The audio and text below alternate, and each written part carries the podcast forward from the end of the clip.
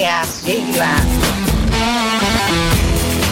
Buongiorno, avete sistemato WhatsApp, sì? Sì.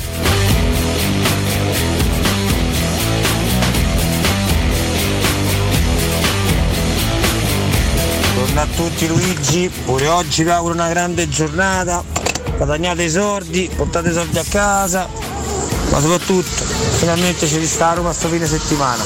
Anima e buona cosa a tutti, ciao! Cotumaccio, sono 7.01 e sono svenuto. Mi è arrivata la bolletta del gas, del gas, oddio. Aia.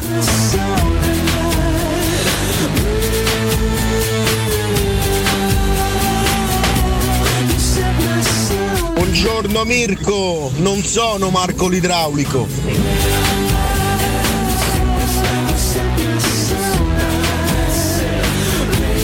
Finalmente rifunziona WhatsApp, io anni che mi alleno a dire buongiorno e non funzionava, non mi avevate dato soddisfazione. Buongiorno. Buongiorno ragazzi, Alessandro da Roma, ciao Mirchetto, buona giornata a tutti.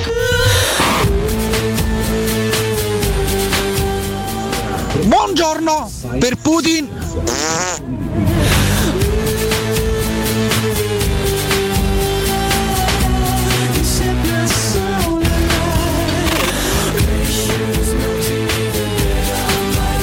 Buongiorno a tutti, eh? Andiamo Mirko, dai che c'è la Roma. Vabbè la guerra, ma non pensavo mai al cyberattacco a WhatsApp di Teleradio Stereo. Buongiorno Mirko! Buongiorno miei cari vicini!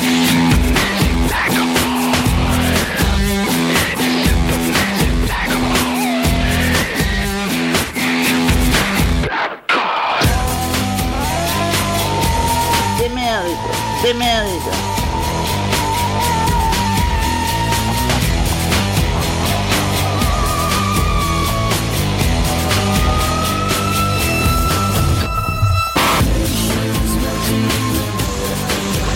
Massimo, occhio con le parole, che siamo tutti un po' figli di Putin.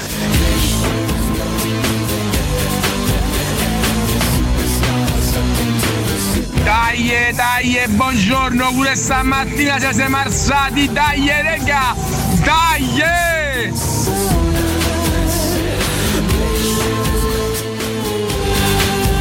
Per fortuna.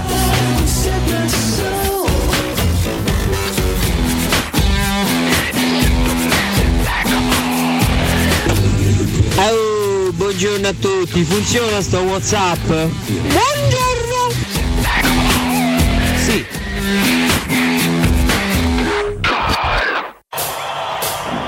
Buongiorno! Mazza che giornata d'animo. Ciao.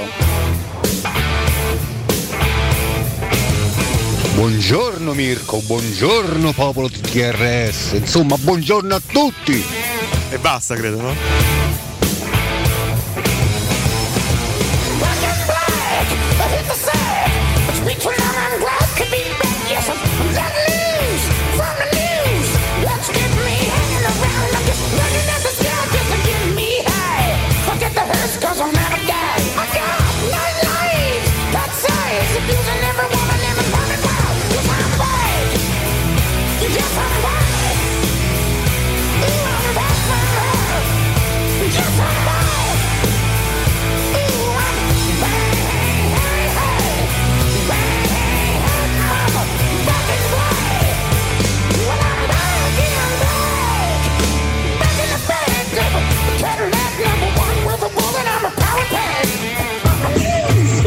Abologo e alza che questo è il gran pezzo.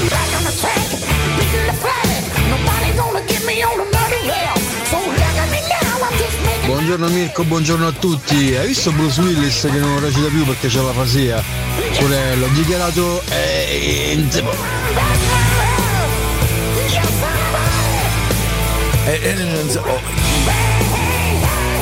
buongiorno.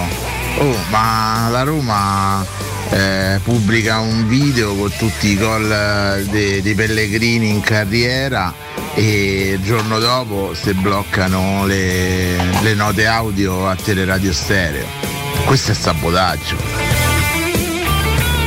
Save a prayer. A sgrulletti malavoce. Aia.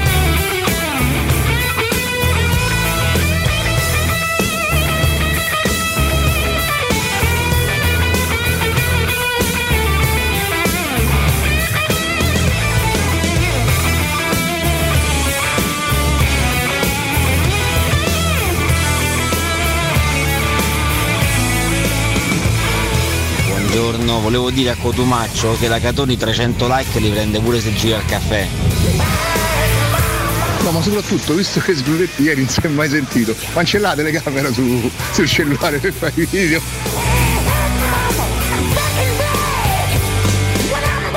Ciao ragazzi, buongiorno. Oh, tra Salernitana e Bodo 100.000 e più persone. Altri fanno i pullman per andare a chiappare per i paesi. Ciao Alex Bay One.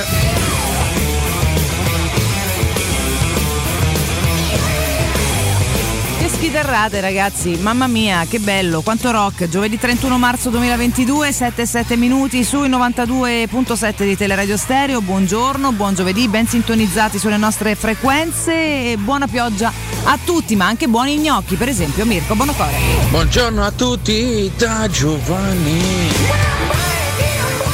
Che chissà nel 2022 dove va a lavorare. Buongiorno al mio fianco ad Alessio Nardo. Ragazzi, buongiorno, ben ritrovati. Buongiorno Ale, che bello averti qui, che bello. Ben trovato, ben tornato. Eccoci qua, eccoci qua.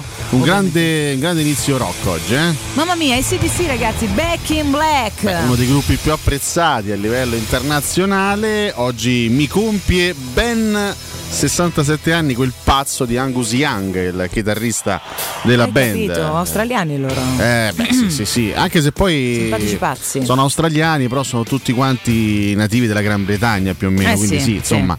Comunque grande gruppo, fra l'altro ancora oggi, no? Fanno un sacco di live straordinari nonostante non siano più dei ragazzini. Tanta ricordiamo energia. Il frontman della band, il cantante Luca Sardella. Sì, lui. Questa cosa qui magari molti l'hanno scordata, è proprio lui. Sì, è proprio lui. No, chiaramente parliamo di Brian Johnson, che inizia ad avere una certa, credo che abbia 75 anni circa. Ah, grandicello rispetto. E ancora è una bestia sul palco, ragazzi. Loro sono ancora oggi bestiali, sono veramente trascinanti. Loro è un rock veramente selvaggio, sono fantastici veramente. Fantastici. Siete il 47, quindi sì, 75. Molto spesso quando si fa riferimento a queste classifiche, no, le migliori rock band di ogni epoca, vengono un po' tralasciati loro, ma loro sono straordinari, loro sono veramente hanno un ritmo travolgente, io continuo a stimarli tantissimo, ripeto, che poi non è facile mantenersi su certi livelli anche di esibizioni live. Loro riescono invece ancora oggi, nonostante l'età, a fare dei concerti strepitosi. Energia pazzesca, sì ragazzi, tanta vitalità per loro e tanta energia per noi quando anche solo li ascoltiamo, insomma. Come perché no? Veramente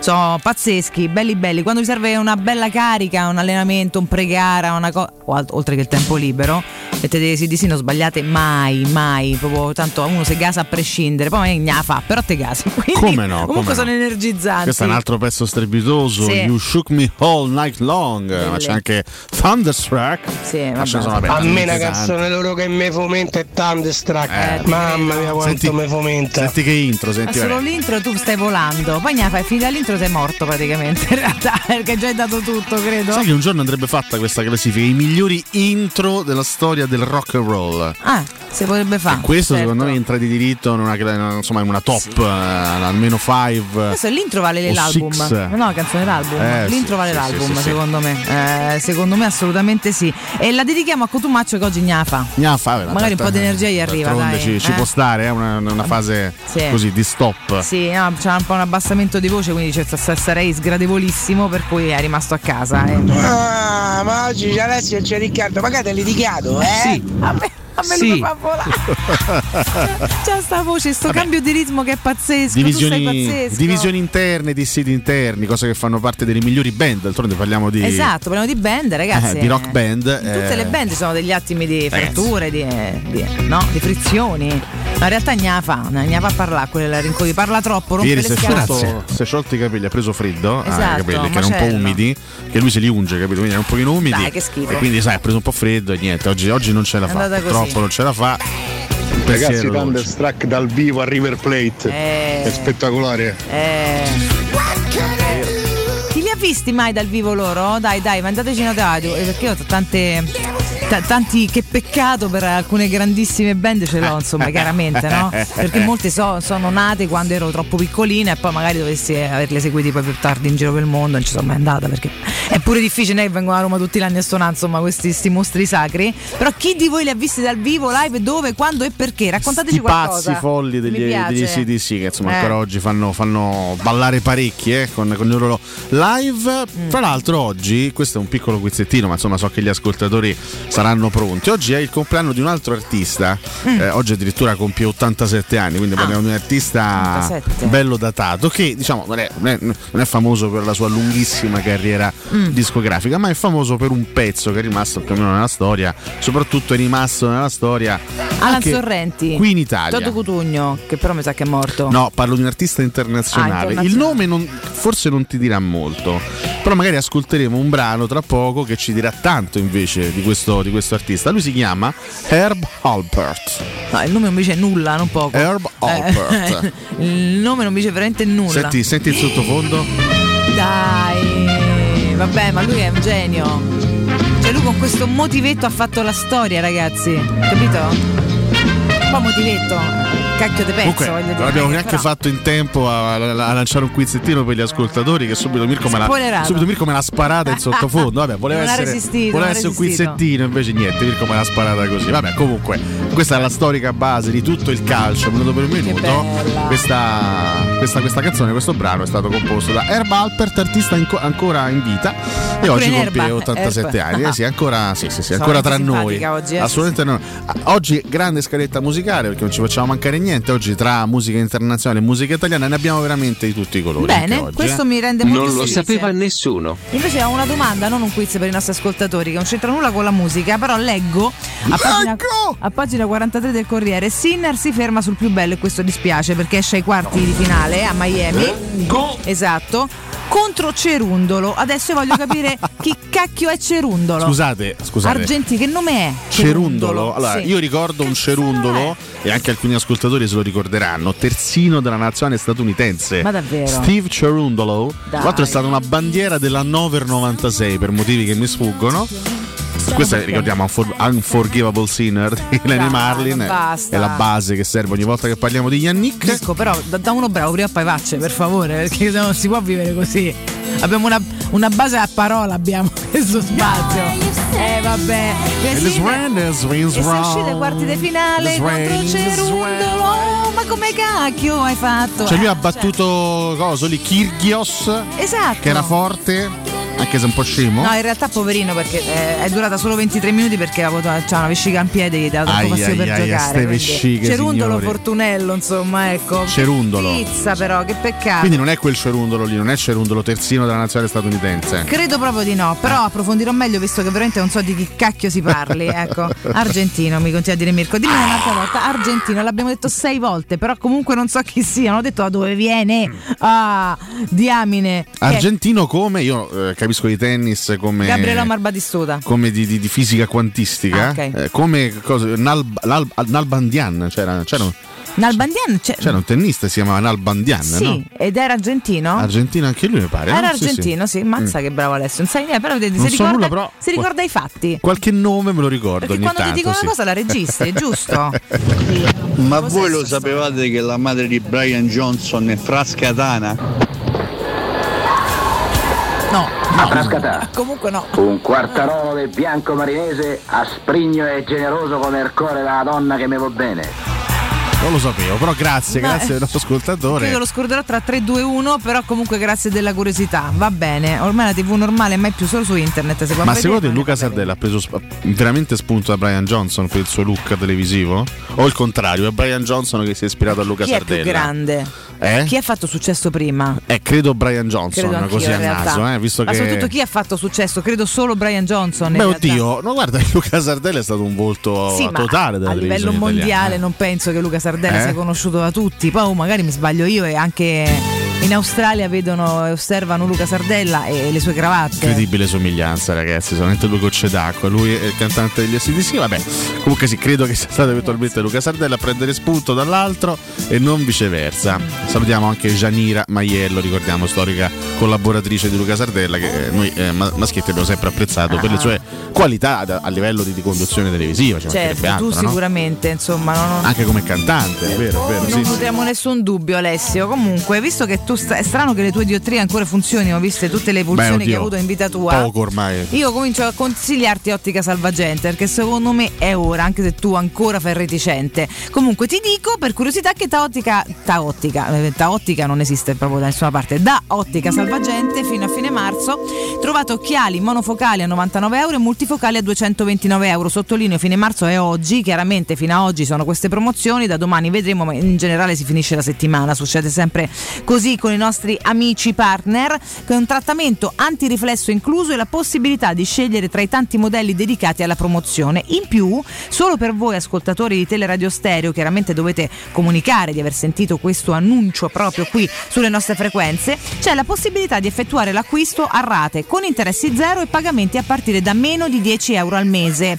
I negozi di Ottica Salvagente li trovate a Roma in via di Acqua Bulicante 397, zona Prenestina, in via Ermanno Wolf Ferrari 330-338 all'Infernetto, in via Orazio dello Sbirro 16 al Lido di Ostia. Tutti i riferimenti sul sito otticasalvagente.it. Ciao ragazzi, io mi sono fatto una colazione dal vivo con Valentina, senza farmi vedere però. Ciao, forza Roma. Buongiorno ragazzi, Gianfranco, AC/DC visti ad Amburgo 6 anni fa allo stadio dell'Amburgo, tra birra e rock, una cosa fantastica. La Ottica. Che bello, vedi che li avete visti dal vivo. Io sono un sacco positivamente invidiosa, nel senso, cioè, che è un'invidia positiva, bello, avrei voluto farlo anch'io. Belli, bei ricordi sicuramente. Chi sei tu che hai fatto colazione con me e non mi hai detto chi eri?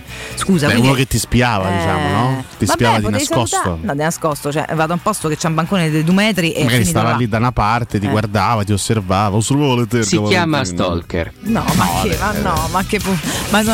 invece sarà stato uno di quelle persone discrete che pensa di scocciare. In realtà potevi dire: ciao, tanto siamo tutti amici, l'alba, anzi ripassa, c'è Barbetta, infatti offrire un caffè, tanto offre Gianluca. C'è Barbetta che, tra l'altro, con la sua barbetta ha regalato molte soddisfazioni. A chi? Beh, non lo so, a tanta gente immagino. Immagino di sì, perché lui appunto offre le colazioni, quindi. Ma chi offre? Offre la colazione a me. Che sei te che sei maliziosa, che amico mio. Se tu subito pensi che con la barbetta chissà quali soddisfazioni, dove vuoi arrivare. Comunque o prof che sarei io, o professore. Scusate, modestamente, anticipa anche gli approfondimenti dei grandi quotidiani sportivi. È vero. Perché oggi. Ma secondo me perché ci ascoltano te, chiaramente, che sei quello sapiente, e poi dicono: prendiamo sto spunto da Alessio che ha fatto un'ottima osservazione, un ottimo studio. Oggi a pagina 26 e 27 della Gazzetta dello Sport, un bel approfondimento sulle stelle cadenti, quelle che vengono definite le stelle cadenti, ossia quelle stelle che non parteciperanno al mondiale in Qatar. Soprattutto parliamo di grandissimi attaccanti, abbiamo fatto sto lungo listone, questa lunga lista, sto lungo elenco di grandi attaccanti che non saranno presenti in Qatar, da Ibrahimovic ad Haaland, Mahrez, Salah, Dzeko, Osimhen. Sono veramente tanti grandi attaccanti. Ricordiamo che nella notte ci sono state altre 2 squadre qualificate al mondiale, arrivano direttamente dalla zona nord centroamericana, perché volano in Qatar gli Stati Uniti, gli USA, signori, e anche il Messico. Quindi abbiamo queste 2 nuove qualificate. Che culo. A questo punto siamo arrivati a 29 squadre qualificate, ne mancano 3. Una arriverà dal terzetto Scozia, Ucraina, Galles, lo sapremo più avanti. Sì. Poi ci sarà lo spareggio tra il Perù e una squadra asiatica, e poi la terza mi ricordo da quale punto verrà fuori. Comunque sì, mancano 3 squadre all'appello, e poi sarà completo il quadro delle 32 partecipanti a Qatar 2022. Domani ci sarà il sorteggio dei gironi, con queste 3X, immagino che ci saranno queste 3X, in attesa poi di capire, appunto, di conoscere le ultime 3 partecipanti. È quasi completo ormai il quadro, sì, quasi completo del mondiale. È vero. Ci siamo.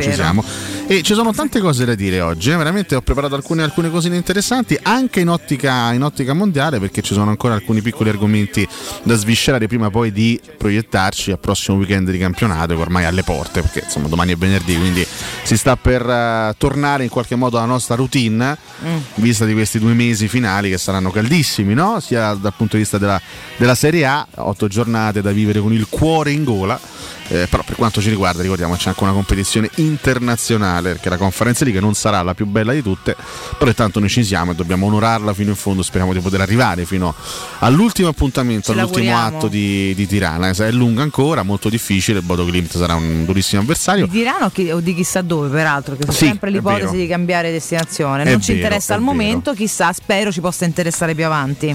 Una cosa curiosa, sempre legata al mondiale, poi ripeto, durante la mattinata andremo a sviscerare più argomenti, è che ci sono alcuni calciatori che sono a caccia del famoso record, parliamo in questo caso di un record condiviso, il record di partecipazioni ai mondiali, il numero di partecipazioni ai mondiali. Ricordiamo che ad oggi questo record di 5 mondiali disputati appartiene a 4 calciatori, il primo fu Antonio Carbajal, portiere messicano degli anni 50-60, il primo a ottenere 5 partecipazioni ad un mondiale. Sì, il Perù, mi segnala Mirko Bonagore, farà lo spareggio con una tra Australia ed Emirati Arabi Uniti, quindi verrà fuori tra queste tre squadre una partecipante al mondiale.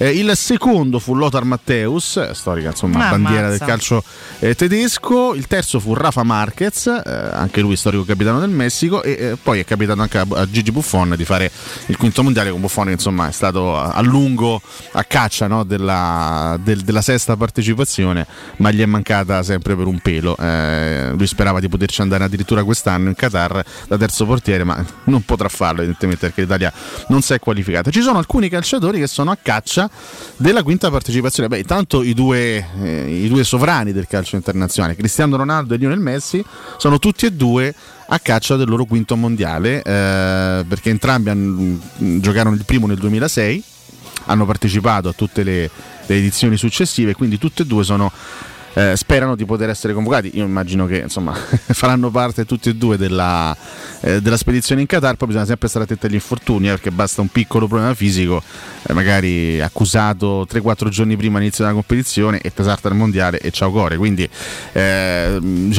incrociano le dita, ma dovrebbero esserci sia CR7 e Messi, dovrebbero entrambi arrivare a quota 5. Incredibilmente questa deve essere una cosa proprio appartenente ai messicani, perché ci sono 2 messicani in corsa per poter giocare il loro quinto mondiale. Uno è il portiere Guillermo Ochoa, storico portiere del Messico, che va a caccia anche lui della quinta partecipazione. L'altro è il centrocampista del Betis Guardado, che è ancora in attività, ancora nel giro della nazionale, anche lui partecipò per la prima volta nel 2006, quindi evidentemente i messicani hanno grande fedeltà per la loro selezione, mentre sono alcuni calciatori che mancheranno questo appuntamento.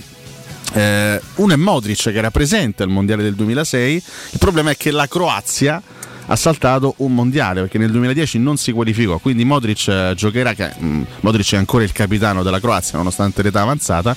Modric evidentemente giocherà la sua quarta Coppa del Mondo e non arriverà a quota 5, mentre sai chi si è fermato definitivamente a 2? Chi? 2, soltanto 2. Lo stesso Ibrahimovic. Ibra giocò il mondiale del 2002 quando era veramente un ragazzino, era veramente un bambino, aveva 20 anni in Corea e Giappone, e poi ha giocato quello del 2006. Dopodiché, o per mancate partecipazioni della Svezia, o perché ci è andato lui, non c'è più andato. Ibra non ha più partecipato al mondiale. Voleva tanto fare questo, ma è stato attaccato al tram. Cioè chiuderà con 2 soli mondiali, a meno che non voglia veramente giocare fino a 45 anni, con 2 soli mondiali, soprattutto con 0 gol. Questa è una statistica interessante. Ibra 0 gol ai campioni del mondo. Se pensiamo che comunque è una leggenda del calcio europeo, sì. È un po' scalpore questa cosa. È vero, qui, sì, no? È un dato interessante, un po' curioso. Sentiamo un po' il quiz del Bonogore, va. A proposito di record del mondiale, il giocatore più giovane a segnare, il più giovane a giocare, il più giovane campione del mondo. Vabbè, tutto. Adesso quanti quiz sono in uno, scusa, ma è tutta la stessa persona, no? Ah, ok. Più giovane a giocare, a segnare, il più giovane campione del mondo. Io dico Pelé. Beh, Pelé quale dei tre, però tutto? Credo più o meno tutto. Il più giovane a segnare, che è il più giovane campione del mondo. Il più giovane a giocare e basta, invece c'è qualcun altro, quindi c'è uno che ha giocato a 16 anni, perché Pelé giocò a 17 anni. Pelé giocò a 17 anni e vinse da protagonista il mondiale del 58 in Svezia, quindi ce n'è uno ancora più giovane che ha debuttato. Che cacchio era? Qui alzo le mani onestamente, potrei Qui vuoi dare un indizio tipo nazionalità, parte del mondo? Io mi ricordo uno che a 16 anni però giocò all'Europeo, che fu uno svizzero, si chiamava Von Lanten, che giocò addirittura credo sia a 16 anni. Nordirlandese. No, non te lo saprei dire, caro Mirko. Fammi tu il nome perché non c'è un nome di un nordirlandese calcolato in questo momento, quindi figuriamoci se ti posso dire pure quello più giovane. Vabbè, dai. No. C'è un nordirlandese abbastanza famoso. Vabbè, dai. Il più giovane a giocare un mondiale è Norman Whiteside dell'Irlanda del Nord. Fuori classe. Ma come vado a sapere queste cose comunque? Era il tuo mondiale 82, quindi vai alle piattacce, cioè, se ti ricordi questa curiosità. Diciamo che tra c'è un giocatore famoso, veramente famoso della storia dell'Irlanda del Nord, chiaramente parliamo di lui, vabbè, capito, ma di George Best, esatto, lui sì che è famoso. Già se mi chiedi un altro nome non c'è, capito? Beh, diciamo non è proprio una nazionale, anche se noi quest'anno ci abbiamo sbattuto la capoccia sull'Irlanda del Nord. Noi purtroppo abbiamo sbattuto la capoccia con tutti. Mannaggia, 0-0. Il nostro periodo nero, ma che dobbiamo fare? Dopo il break voglio raccontarti anche quello che sta per succedere nell'ambito dei prestiti, caro Alessio. Siamo in ambito di rivoluzione per quanto riguarda la FIFA, quindi tra un po' cercano di mettere dei limiti, insomma, no, alle comodità di alcuni club che se fanno il loro orticello e poi non ci si schiota più, quindi però le spieghiamo con un po' di calma dopo il break, mentre attendiamo anche le elezioni del presidente del congresso. Qua insomma la FIFA ha delle riunioni e dei consigli da fare, si sta parlando di alcune cose molto interessanti, sì. Svilupperemo questo e altri argomenti chiaramente dopo il break. Esatto, voi restate con noi che nel frattempo cerchiamo anche qualche domandina, qualche sondaggino da fare anche per chiacchierarne con voi insieme sui social. Dai. Pubblicità.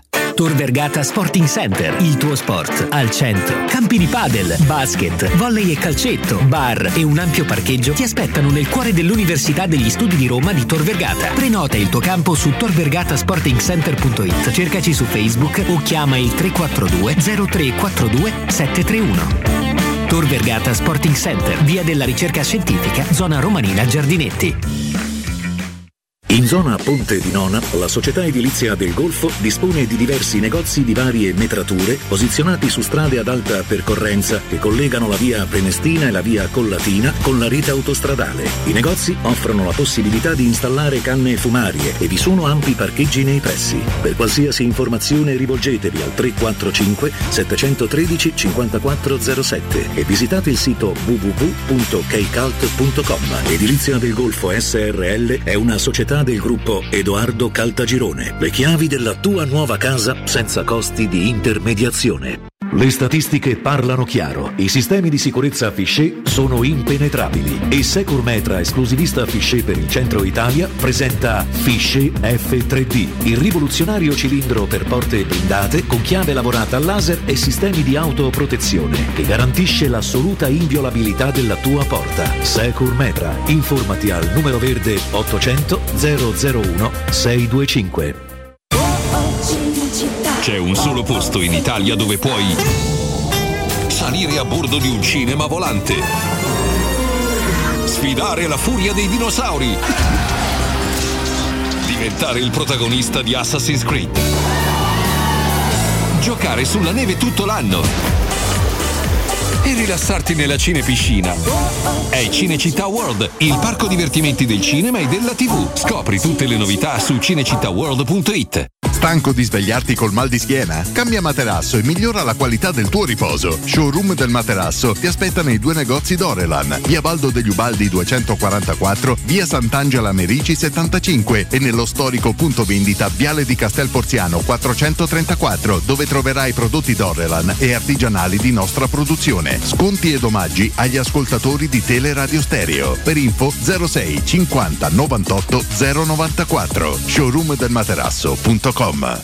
C'è un nuovo sport che sta appassionando tutto il mondo. È il foot golf, uno sport di precisione come il golf che si gioca con i piedi. E a Monterosi, a soli 25 minuti da Roma, c'è lo Gianula Family Retreat, uno splendido centro immerso nella natura dove puoi giocare questo sport divertente e aggregante tutti i giorni. Gianula Family Retreat, in via Terre dei Consoli 1 a Monterosi. Info al 392 12 32 652 o su gianulafamilyretreat.it. Quando Roma brucia, Nerone placa le sue fiamme. Nerone, l'amaro di Roma. Un gran liquore che racchiude in sé millenni di storia, arte e civiltà. asciutto al palato, dal gusto pieno, che regala intense sensazioni. A Roma nasce Nerone, un incendio di sapore. Voyer ciuccio? Voyer biberò? Te porto da King e da Arosticino? Roma Sud, via Tuscolana 1373, Roma Nord, via Cassia 1569, ad Ardea, via Laurentina, angolo via Strampelli, arrosticinoroma.it. Ardeginghe da Arosticino, portasce il pupe un romanzo, non fallo, è criminale. 92.7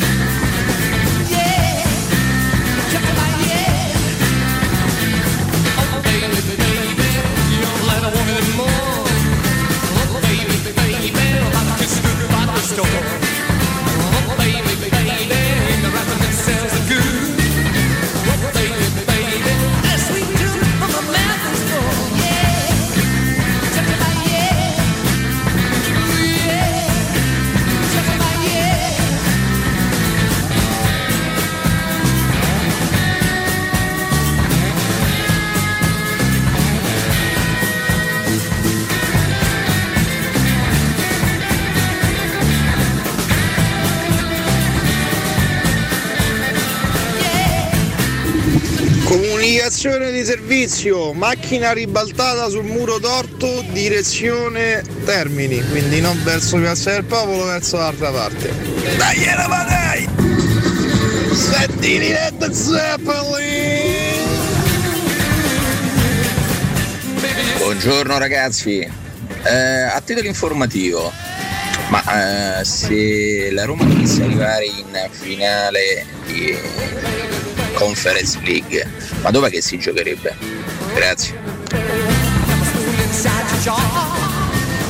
Un quiz per il professore, questo quiz io non c'ho la risposta, quindi c'è un giocatore o più giocatori che prima di giocare alla Roma o dopo che sono passati per la Roma hanno vinto il pallone d'oro? No. Buongiorno Ciccio 65, scusate, ma c'era la possibilità di essere ripescati al mondiale? Sono rimasto un po' indietro o non c'è più questa possibilità per qualche squadra, tra cui l'Italia? La sapevo pure io, regà, me l'ha detto Wikipedia, solo che io la DSL è lenta, è arrivato prima quell'altro. Buongiorno ragazzi, scusate ma Pendolino Cafu anzi mondiale ha giocato, ma rientra anche lui nei 4? Comunque ieri stava a sentire Federico Nisi che parlava di Sinner e diceva che lui è un grandissimo campione, forse quello di più in Italia, più di Berrettini, perché Berrettini si fa sempre male. Boh, ha bruciato, mamma mia. Federico è Dos Santos Pelé per caso? Più giovane Michael Owen. Buongiorno ragazzi, tanti anni fa, non mi ricordo l'anno esatto, gli AC/DC suonarono a Nettuno. Per problemi organizzativi a Roma, David Zard spostò tutti quanti i concerti a Nettuno, allo stadio del baseball. Ci furono gli AC/DC, Stevie Wonder, Pino Daniele e qualcun altro conosciuto che non mi ricordo. Ciao. Ciao, buongiorno a tutti, io li ho visti nel 96 al Palaeur, il finale del concerto con lo sparo di cannoni a salve, naturalmente veri, dentro proprio il Palaeur, una cosa strepitosa. Ciao a tutti. Ma soprattutto il cantante degli AC/DC ci capisce le piante? Ciao da Massimo, AC/DC visti il 16 maggio del 96 al Palaeur, grande concerto, purtroppo l'acustica è quello che è, poi dopo 2 mesi ho visto il grande Mark Knopfler nell'ultima tournée che ha fatto con i Dire Straits, sempre al Palaeur, e Alessio sa, Alessio ti sto aspettando. Hai permainan ini kenapa ya? Saya kan sudah mendolarnya. Cerundolo argentino 103 al mondo, è arrivato in semifinale perché si sono ritirati un altro giocatore oltre Sinner. Portasse male, ma chi è Bradbury? Mammalo, Pisolo, Gongolo, Cerundolo, come non lo conoscete? Oh, buongiorno da Maurizio. Siete tanti, parlate di un sacco di cose diverse, ma entriamo in diretta, diamo il buongiorno chiaramente a tutti voi. Tanti ci raccontano del concerto degli AC/DC del 96 al Palaeur, Palautomatica, ormai Palautomatica ai tempi era Palaeur, chiaramente acustica orrenda, sì, lo sappiamo tutti, però quantomeno la gioia di vederli chiaramente a Roma, chi li ha sentiti altrove probabilmente li ha ascoltati anche meglio, però comunque insomma esserci stati secondo me è stata comunque una bella cosa. Passiamo da un gruppo pazzesco a un altro gruppo pazzesco. Led Zeppelin, Candy So Rock, questo è un brano presente nell'album Presence, il 7° album della band, capitanata chiaramente da Robert Plant e Jimmy Page, album uscito il 31 marzo del 1976, quindi sono passati 46 anni dall'uscita di questo disco da parte delle Zeppelin, quindi dopo gli AC/DC tocca a loro e mi sembra una bella rassegna dal punto di vista musicale. Direi proprio di sì. Non male. Direi proprio di sì. Perché poi mi piace ogni tanto, sai, quando si parla di Led Zeppelin è facile parlare, no, di Kashmir, di Stairway to Heaven, invece mi piace anche andare a scoprire questi brani che magari si ascoltano un po' meno, sono più belli però dai, cioè, ma quando suonano loro è sempre tanta roba, festa, ma di che parliamo? Sono d'accordo, caro Ale. Allora abbiamo una serie infinita di risposte da dare ai nostri ascoltatori, da quelle. Tanto mi chiedeva un ascoltatore, sono mai stati romanisti che prima o dopo la loro esperienza alla Roma hanno vinto il pallone d'oro? No, però stavo controllando, diciamo, coloro che hanno vestito la maglia della Roma in carriera, che si sono piazzati meglio nella storia del pallone d'oro. Ho trovato, sì, no, non parlo di giocatori che da romanisti sono piazzati più in alto nella storia del pallone d'oro, giocatori che sono stati alla Roma prima o dopo che hanno ottenuto il miglior risultato nella storia del pallone d'oro. Ho trovato Karl-Heinz Schnellinger, difensore tedesco che poi ci segnò nella famosissima gara semifinale di Coppa del Mondo del 70, no? Colui che poi diede vita alla partita del secolo pareggiando all'ultimo il gol iniziale dell'Italia. Anche Milan lui. Sì, Milan e Roma. Karl-Heinz Schnellinger, da giocatore del Colonia, si classificò terzo nella classifica del pallone d'oro nel 1962. Beh, bel piazzamento. E poi ovviamente non poteva mancare Zibi Boniek, che si classificò anche lui terzo nel 1982, però da giocatore della Juventus, alle spalle di Paolo Rossi e di Gires. Rossi chiaramente vinse il pallone d'oro quell'anno, essendo stato grandissimo protagonista della Coppa del Mondo, mentre Schnellinger nel 62 si classificò alle spalle di Masopust, che vinse il pallone d'oro, ed Eusebio, che arrivò secondo, storico fuoriclasse del Benfica. Questi sono i giocatori che hanno vestito la maglia da Roma, che sono, diciamo, classificati meglio nella storia del pallone d'oro, mentre, come giustamente mi ricordava Mirko, il romanista, quindi colui che da romanista si è piazzato più in alto nella storia, è Tommasino Esler, che nel 1992 arrivò quarto, se non sbaglio, quarto. Poi abbiamo anche un Francesco Totti quinto, anche lui nel 2002. C'è sempre sto 2 alla fine comunque, eh? 2 è vero, sì, 2, 82, 62, 2002. 82, 92, 2002. Comunque il 2 ci porta terzi. Siamo nel 2022. Chissà, non credo che quest'anno succederà niente di tutto Lorenzo questo. Pellegrini meriterebbe di stare sul podio. Ne hai nominati diversi che erano stati alla Roma, ma ora sono altrove, quindi, però anche di romanisti che ora sono altrove non penso che sia nessuno che potrebbe oggi nel 2022, forse Salah. Potrebbe arrivare a secondo. Beh, sarà uno che terzo. Potrebbe anche meritarlo, anche se non è un momento fortunatissimo. No, è vero. Per Momo Salah, se non dopo... c'è andato prima, dici forse non c'è andato neanche quest'anno. E dopo andremo a raccontare anche perché. Allora, Cafu, mi nominavano Cafu come giocatore che ha giocato tanti mondiali, però Cafu non arriva a 5. Cafu ha giocato il primo del 94, l'altro giocò anche, no? Subentrò nella finale di Pasadena contro l'Italia. Cafu giocò una parte importante di quella partita lì. Ha giocato nel 98, ha giocato nel 2002 e ha giocato nel 2006, quindi si è fatto 4 mondiali. Quindi prima parlavamo dei giocatori che hanno giocato 5 campionati del mondo, appunto stavamo facendo riferimento a Ronaldo, Messi, a Cristiano Ronaldo, a Messi, anche 2 messicani, Ochoa e Guardado, che sono a caccia del quinto mondiale. Cafu si è fermato a 4 nella sua lunga e immensa carriera. Se vogliamo, Cafu c'ha il record dei mondiali, dei finali giocate, penso, perché credo che nessun giocatore nella storia 3 consecutivi, credo che adesso non so quanti altri giocatori nella storia abbiano giocato. Sì, perché poi Pelé nel 62 non c'era. Si fece male, c'era, ma si fece male, quindi non giocò alla finale del 62. Insomma, quindi, ragazzi, 3 finali peraltro consecutive, parliamo di qualcosa di leggendario. Veramente, insomma, parliamo di Cafu, di uno che ci rese anche molto orgogliosi quando a Yokohama, no, alzò la Coppa del Mondo al cielo davanti a tutto il mondo da giocatore della Roma. Fu un momento di grande orgoglio. Peccato che poi l'anno dopo andò al Milan. Vabbè, questo è un altro discorso. Lasciamo perdere questi assi con le squadre del nord. A tal proposito leggo titoli, mi fanno sentire male, ma vai avanti, poi ci arriviamo con calma. Ma grande, grazie per la musichetta di Tommasino Astre. Nessuno l'ha capita. Come nessuno l'ha capita? Certo che hanno. Ma ce la metto ogni 5 secondi. Ogni volta parliamo di Tommasino. Capito ragazzi, però facciamo un ripassino del stadio qua, dai. O avete 12 anni e comunque non sareste giustificati perché qualcuno va a aver fatto il coro a casa, no? Certo. Che diamine, vabbè, comunque. Ad oggi, ripetiamo, la finale di Conference League è prevista il 25 di maggio a Tirana. Sì.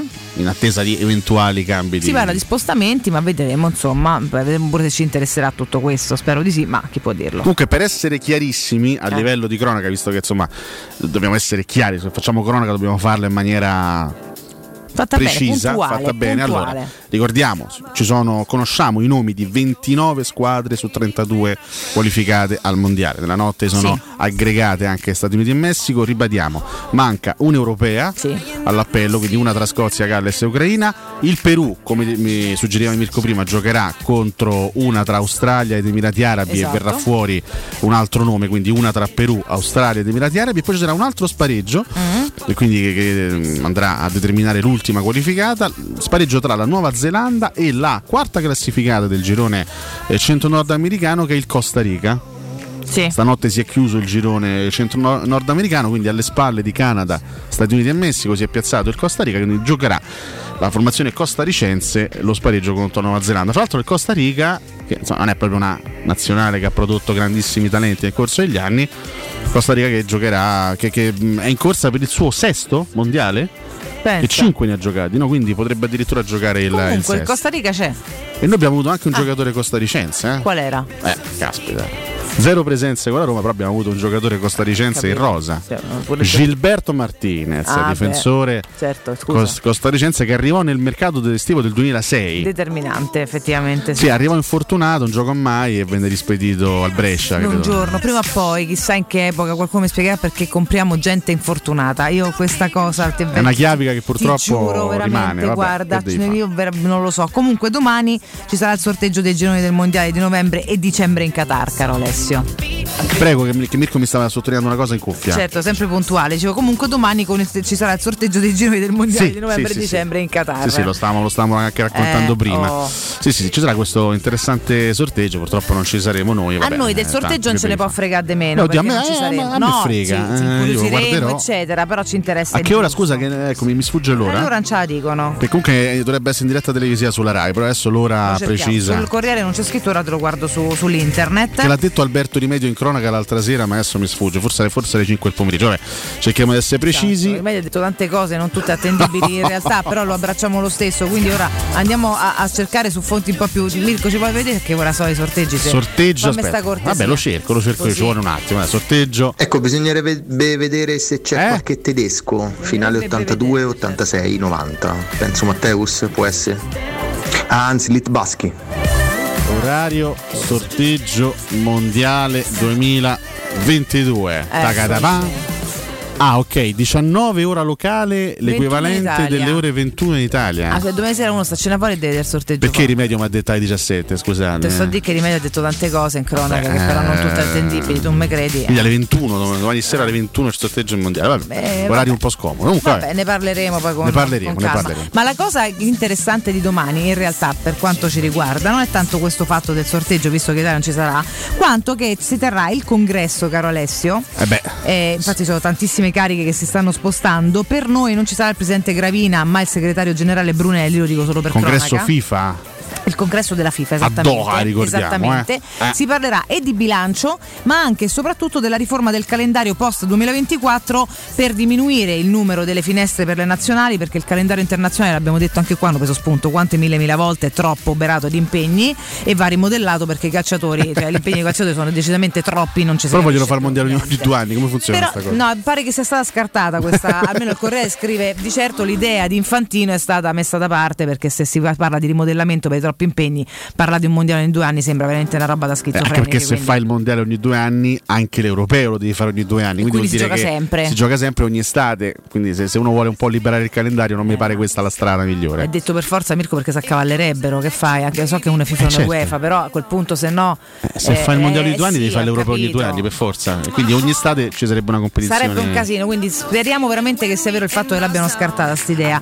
La cosa ancora più interessante, secondo me, al di là di questo rimodellamento che insomma capiremo poi come sarà stilato, è il nuovo regolamento per i calciatori che vanno in prestito. Di questo ci parla il Corriere questa mattina, non so se anche altrove se ne parla, però lo leggo, lo prendo da qua, pagina 27, caro Alessio, perché si parla di questo provvedimento che entrerà in vigore dal 1 luglio, quindi questo a venire, e riguarderà tutti i professionisti ad eccezione degli under 21 cresciuti nei club, quindi per gli under 21 non ci sono restrizioni, possono andare un po' dove gli pare, niente vincoli. Sai che facciolate quei ragazzini. Esatto, infatti questa eccezione un pochino mi stranisce. Per il resto l'obiettivo è evitare che le società controllino un numero smisurato di calciatori più grandi di 21 anni o che li possano appoggiare a una formazione amica per troppo tempo. Per cui cosa succederà?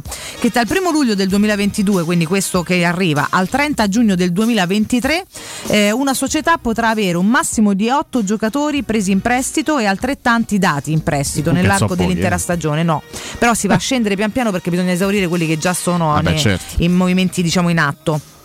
Dal 1 luglio del 2023 al 30 giugno del 2024 scenderanno a 7 e dal 1 luglio del 2024 scenderanno a 6. Saranno limitate anche le operazioni di prestito tra due club che non potranno più scambiarsi temporaneamente più di 3 giocatori in entrata e 3 in uscita, perché sennò ci sono quegli assi infiniti per cui si scambiano tutti ad eternum. E a chiudere, i calciatori già prestati per la prima parte di una stagione non potranno rientrare alla base ed essere prestati di nuovo per la seconda parte. Quindi una serie di rivoluzioni per evitare che ci siano troppi giochi dei prestiti. Sorrido perché sono state alcuni provvedimenti anche legati al mercato, no? Ti ricordi qualche anno fa vennero abolite le compartecipazioni, no? le comproprietà, esatto, per aggirare questo fatto che non esistono più le comproprietà. Si sono inventati i prestiti biennali, insomma, perché alla fine ogni volta che viene cambiato il regolamento i club trovano puntualmente il meccanismo, l'escamotage per aggirare. Allora vengono aboliti, mettiamo caso abolizione dei prestiti, io società do a te, che sei un'altra società, un giocatore a titolo definitivo, te lo do a titolo definitivo per 2 anni e tu me lo paghi 5 milioni di euro per dire, no? Okay. Io fra 2 anni vengo da te e tu me lo redai a titolo definitivo per 5 milioni di euro, non è un prestito, non è un prestito mascherato, tanto troverebbero l'escamotage uguale, che tanto ogni volta che viene trovata una nuova regola per cercare di si risolvere un problema si trova, almeno cercano di farli impegnare. Ragazzi, insomma, il mercato creativo è una delle cose che poi ovviamente ci sono dei dirigenti delle società che si sono inventate delle formule incredibili, cioè formule che non esistevano, che non venivano praticate fino a poco tempo fa. Ormai il prestito biennale è diventata una cosa utilizzata da parecchi club. Sì. Quindi, comunque, insomma, vediamo un po'. Questi sono, quantomeno ci si prova a limitare, no? Un po' le piacionate tra un club e l'altro, e poi chiaramente i raggiri, purtroppo, sai, poi noi italiani siamo bravissimi in questo, si troveranno certamente. Proprio parlando di asse tra varie società, a me ti leggo un paio di titoli che mi danno un fastidio. Leggo dalla Repubblica, siamo in cronaca, si parla di sport, nello specifico della Roma, già in prima pagina, Cristante ai saluti, Pinto pensa un asse con la Juve. La frase frase proprio pensa asse con la Juve mi fa venire proprio, non ho ancora fatto neanche colazione ma comunque ho dei fastidi, capito?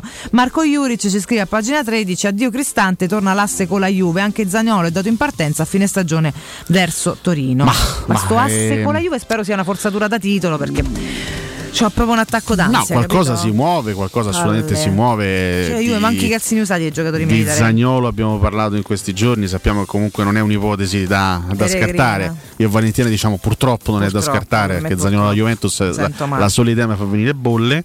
Cristante alla Juve ti fa venire qualche bolla in meno, di la verità. Sicuramente qualche bolla in meno. Dai, però dai. Posso dire, comunque mi infastidisce, ce l'asse con lo Juventus, non la voglio fare, perché tanto sai cosa succede? Che tu gli cedi qualcuno che in qualche modo a te comunque è utile. C'è Cristante, che sicuramente non è il mio non plus ultra di giocatore, soprattutto per come è stato, e questo lo sottolineiamo sempre proprio veramente anche per giustizia, perché poi uno ci scherza sopra, ma cioè sto ragazzo gli va pure riconosciuto il fatto che per me ha sempre giocato in ruoli che non è che ne mettano proprio sull'altare dell'onore le maggiori caratteristiche, poi sarà una nostra idea sbagliata, però in qualche modo per la nostra economia di squadra e per la nostra rosa è utile, no? Perché alla fine, cioè, se potessi scegliere altro, ma al momento mi sembra determinante. Io alla Juventus non glielo voglio dare, perché va a finire che noi diamo uno che per noi in questo momento è anche determinante, e loro te originano con te presto quello, te do quello a 5 più 5 euro che nel frattempo è andato in pensione, c'ha una motivazione, c'ha una gamba sola, non le voglio fare, perché sono sempre mezze truffe, non le voglio fare. Truffe, io mi dissocio, perché magari no, può essere interpretato male. Non le voglio fare. Forse volevi dire fregature, che truffe è un termine che non mi piace, meglio dissociarsi subito da questo termine. Fregature. Mirko, abbiamo preso Spinazzola, io non l'avrei preso lì per lì, poi ti sei pentita? No, perché poi Roma ha fatto 4 partite, quindi non me pento, non l'avrei preso, tornassi indietro, non lo prenderei, hai capito? Di fare giocare all'Europeo, ti terresti Luca Pellegrini? No, davo via Luca Pellegrini uguale, ma mi compravo un altro buono che gioca tutte le partite, cioè, capisci? Comunque non voglio giocare qua a Juve, non voglio fare i trattati, io non voglio prendere i caffè con la Juve, non voglio parlare con la Juve, quindi Tiago Pinto, fatte un altro amico, non voglio parlare qua a Juventus. No, c'è sempre fregatura alla fine. C'è la torta, più furti, va bene? Ecco. Per cui parto. Quando ti chiamano, hanno sempre il piano sotto banco, che hanno già capito che comunque loro hanno qualcosa più di te. Ecco, non va bene. Salutiamo gli amici di Twitch. Sono tanti che sono con noi e parliamo con loro anche di mercato stamattina. Come no? Intanto perché ecco, oggi non c'è Cotomaccio con la sua super classifica posta, però vabbè, lanciamo comunque una sorta di sondaggino. Sì, certo. Poi magari io non ti posso manco accedere su Facebook, se tu non puoi fare niente. Non possiamo fare nulla su Facebook, quindi vabbè, però ne parliamo su Twitch. Ne parliamo su Twitch anche chiaramente al 342 792 362. Allora, intanto la domanda che avevo in testa per stamattina, avrei proposto questo tipo di sondaggio a Cotomaccio, era su Veretout. Insomma, la situazione scomoda che si è creata, Veretout, Roma si va verso la rottura, si va verso la separazione. La domanda molto semplice è: vi dispiace? Questa è la domanda che avevo in testa. Ok, va bene. Dunque, è un giocatore che nei primi 2 anni di esperienza romanista ha raccolto anche grandi consensi. Sì. Poi questa stagione è stata un disastro dal punto di vista del rendimento dopo un buon inizio, e quello che è emerso ieri, anche le indiscrezioni che venivano riportate al Corriere dello Sport, non mettono in buona luce il giocatore. Poi vedremo se ci saranno magari delle smentite, però insomma anche questa spaccatura che c'è stata, questa rottura più che altro che c'è stata col procuratore, con l'ormai ex procuratore Giuffredi, qualcosina ci fa capire, no?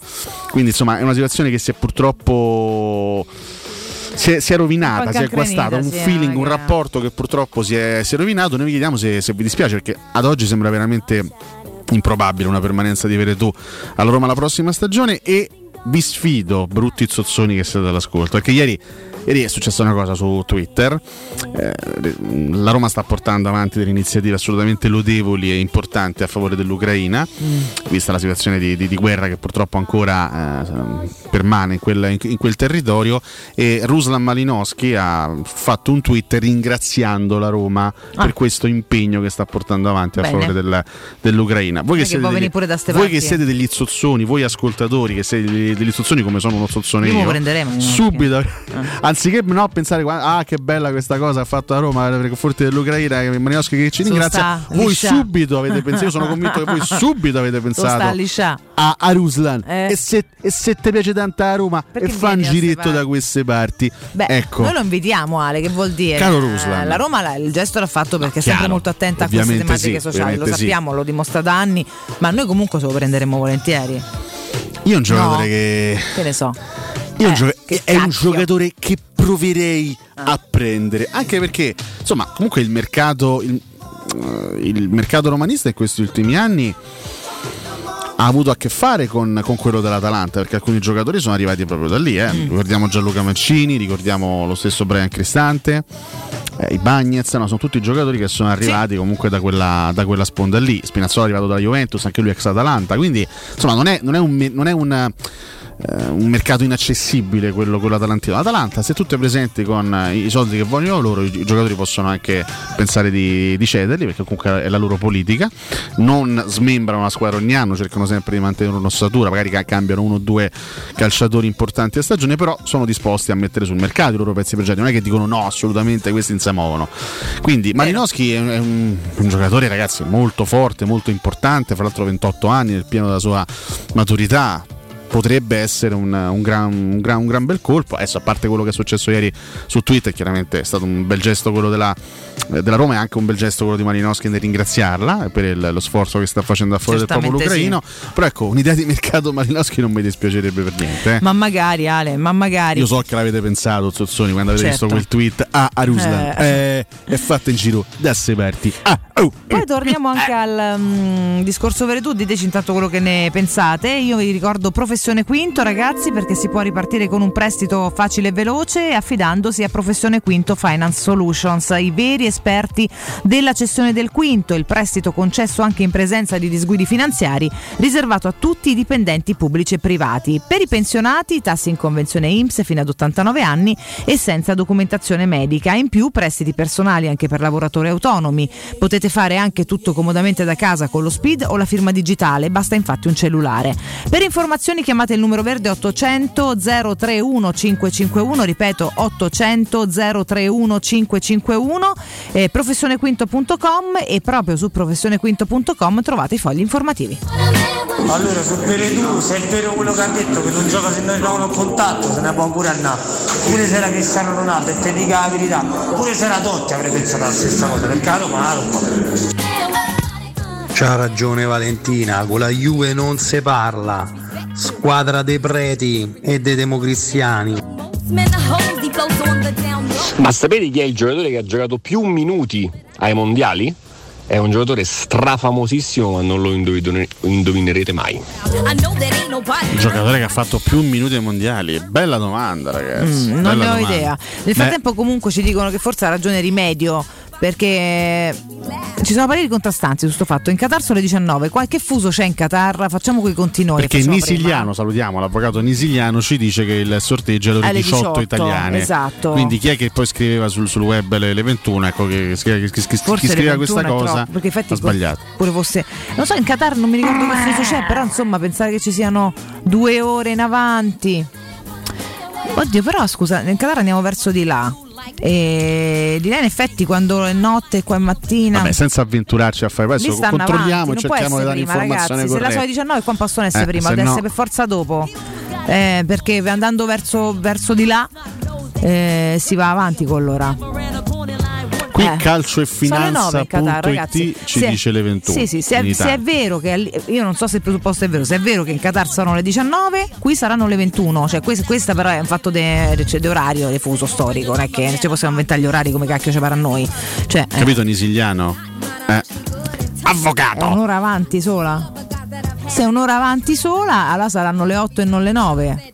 Tocca capire là che ora veramente inizia. Ci sono alcuni siti che invece ci danno il sorteggio alle ore 18 italiane, quindi ragazzi. E allora vuol dire che sono le 17 in Qatar, e forse Rimedio diceva questo, e a Qatar si fa le 17, quindi qua saranno le 18. A una certa ci starà il sorteggio domani. A una certa qualcuno ci dirà una cosa giusta, perché veramente dobbiamo capire qual è la verità italiano sull'inizio lì ora locale, dopodiché il fuso è un'ora in più. Valentino ormai si è infognata su sta storia, adesso cerchiamo di dare da questo punto di vista. E invece Mirko si infogna su questi cacchio dei quiz che ce ne può fregare di meno, che ha giocato di più. Ti dico la mia, a me non mi interessa. giocatore italiano. Te lo dico pure con la ripetizione a me non mi, che non si dice ma è uguale. Vabbè, io ci provo. Paolo Maldini?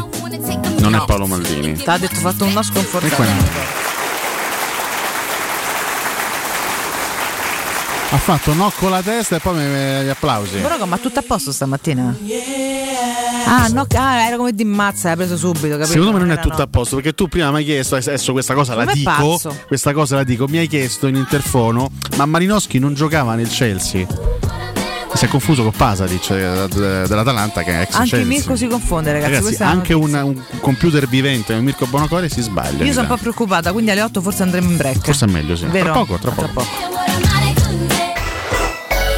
Città. Nel centro di Ostia, in una zona commerciale ad alta percorrenza, la società SIPA dispone di negozi di varie metrature, locali liberi e disponibili da subito, adatti a qualsiasi tipo di attività, in una posizione privilegiata e centrale. La zona signorile, la collocazione commerciale e gli ampi parcheggi nei pressi rendono questo immobile un ottimo investimento. Per qualsiasi informazione rivolgetevi al 345 713 5407 e visitate il sito www.keycult.com. SIPA SRL è una società del gruppo Edoardo Caltagirone. Le chiavi della tua nuova casa senza costi di intermediazione. Luca, quest'anno non ho voglia di fare le solite vacanze. No? E cosa vuoi fare? Non saprei. Ho voglia di andare dove mi porta il cuore. Ma allora compriamoci un camper e andiamo via quando ci pare, senza pensare più a nulla. È vero, è come portarci dietro casa nostra. Da Tecnocaravan, via Pontina 425 a Roma Spinaceto, camper nuovi, usati ed anche a noleggio. Tecnocaravan, da oltre 40 anni a Roma, è concessionaria Laika, Cartago e Mobilvetta. Cercaci anche su tecnocaravan.com.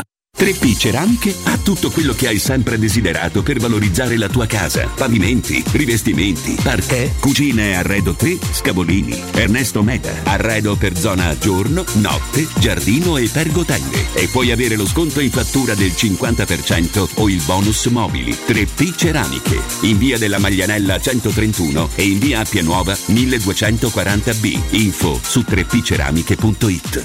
Il sistema costruttivo Brick è utile perché si movimenta facilmente, è utile perché consente i tempi certi di realizzazione, è utile perché si costruisce a secco ed offre le pareti pronte in 8 ore finite e tinteggiate, è utile perché è certificato per sostenere qualsiasi carico con qualsiasi sistema di fissaggio, è utile a tutti perché è un manufatto realizzato con una percentuale di polimeri provenienti da materie plastiche riciclate e quindi è utile all'ambiente. Il sistema costruttivo Brick rispetta i criteri minimi ambientali ed è un prodotto Prefedil. Vorresti sostituire le tue vecchie finestre con dei nuovi serramenti in PVC a risparmio energetico senza dover spendere una fortuna? Dai Nova Serramenti, fabbrica infissi in PVC e porte blindate, puoi avere i nuovi infissi a metà prezzo, anche a rate con finanziamento a tasso zero. Basta cedere il tuo ecobonus statale ed ottenere uno sconto in fattura di pari importo, grazie al quale risparmierai subito il 50%. Chiama subito Innova Serramenti all'800 300 527 o visita il sito innovaserramenti.com. Innova Serramenti, qualità al miglior prezzo.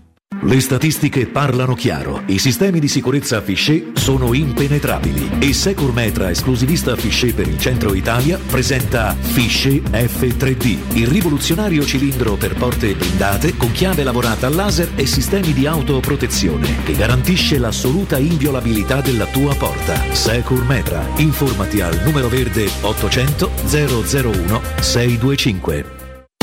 Vendo la mia casa, chi compra non c'è.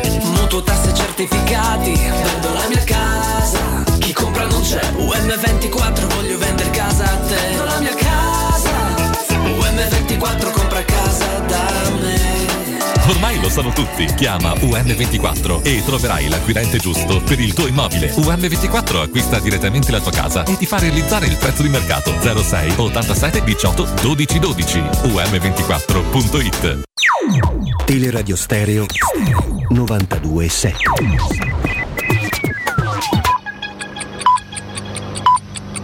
Sono le 8 e 4 minuti. Teleradio Stereo 92.7.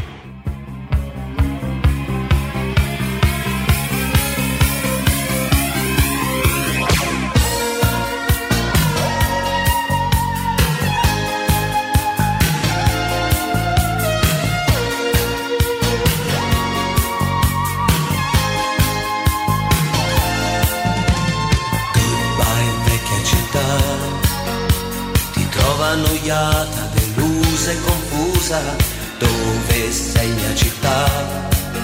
Fra ambulanze e pompieri, fra il fumo e i rumori, chissà, dove ti ho persa, chissà, tu stai morendo così, indifferenza, abitudine, troppi gli intrusi qui, un incessante via vai. Se stai cercando i tuoi figli, sfrattati sono stati ormai in quella periferia. Quanti sordi rimpianti, si vive solo di nostalgia. Là c'è più verde e più blu, ma se sei nato qua giù, lontano da quella strada non ci resisti tu. Fuori da casa mia, milioni ed intriganti, andate via, tenetevi quei dollari per voi.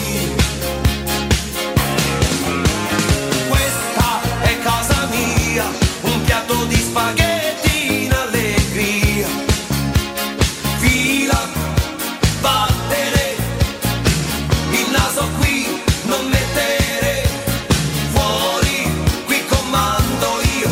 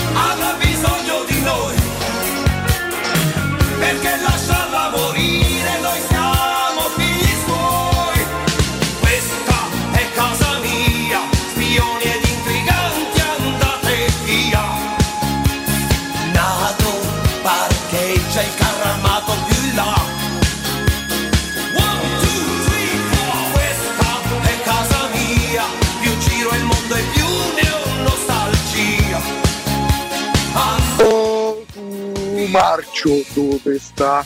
Dove sta? Cotumarcio dove sta? Grande mercatone! A me se me danno Quadrato e McKennie, Zaniolo e Cristante gli porto io. Sto quello, ti do quello a 5. Chi vi prendereste voi per Zaniolo e Cristante dalla Juve? Io a Juventus manco un paro di mutanne usate da una settimana gli venderei. Ivano da Cinecittà, Forza Roma. Io, Caio, non ci voglio manco parlare. Non sono manco buono a Fabio Duri, io voglio fare lo stesso. Buongiorno a tutti, con la Juve e con la Lazio solo scambio di gagliardetti all'inizio della partita. Oggi non c'è Cotumaccio, ma diamine, ma maledizione. Grazie. Oggi non c'è Cotumaccio, ma diamine, ma maledizione. Ragazzi, Veretout avrà sbagliato senza dubbio, ma mettiamo anche a precisare una cosa: Shaarawy è andato 2 volte a Dubai e è tornato 2 volte col Covid. Zaniolo se n'è andato in discoteca senza mascherina dove c'era obbligo e si è preso il Covid. Se dobbiamo puntualizzare tutto, pure quello vorrebbe l'aumento dello stipendio Zaniolo e da allora non gioca. E allora che dobbiamo dire, raga? Buongiorno ragazzi. Allora, out Veretout, Cristante e Zaniolo, dentro Paredes, Renato Sanchez e Malinovskyi. Raga, quello tu se pensa che Roma è de passaggio. Vaffan bene.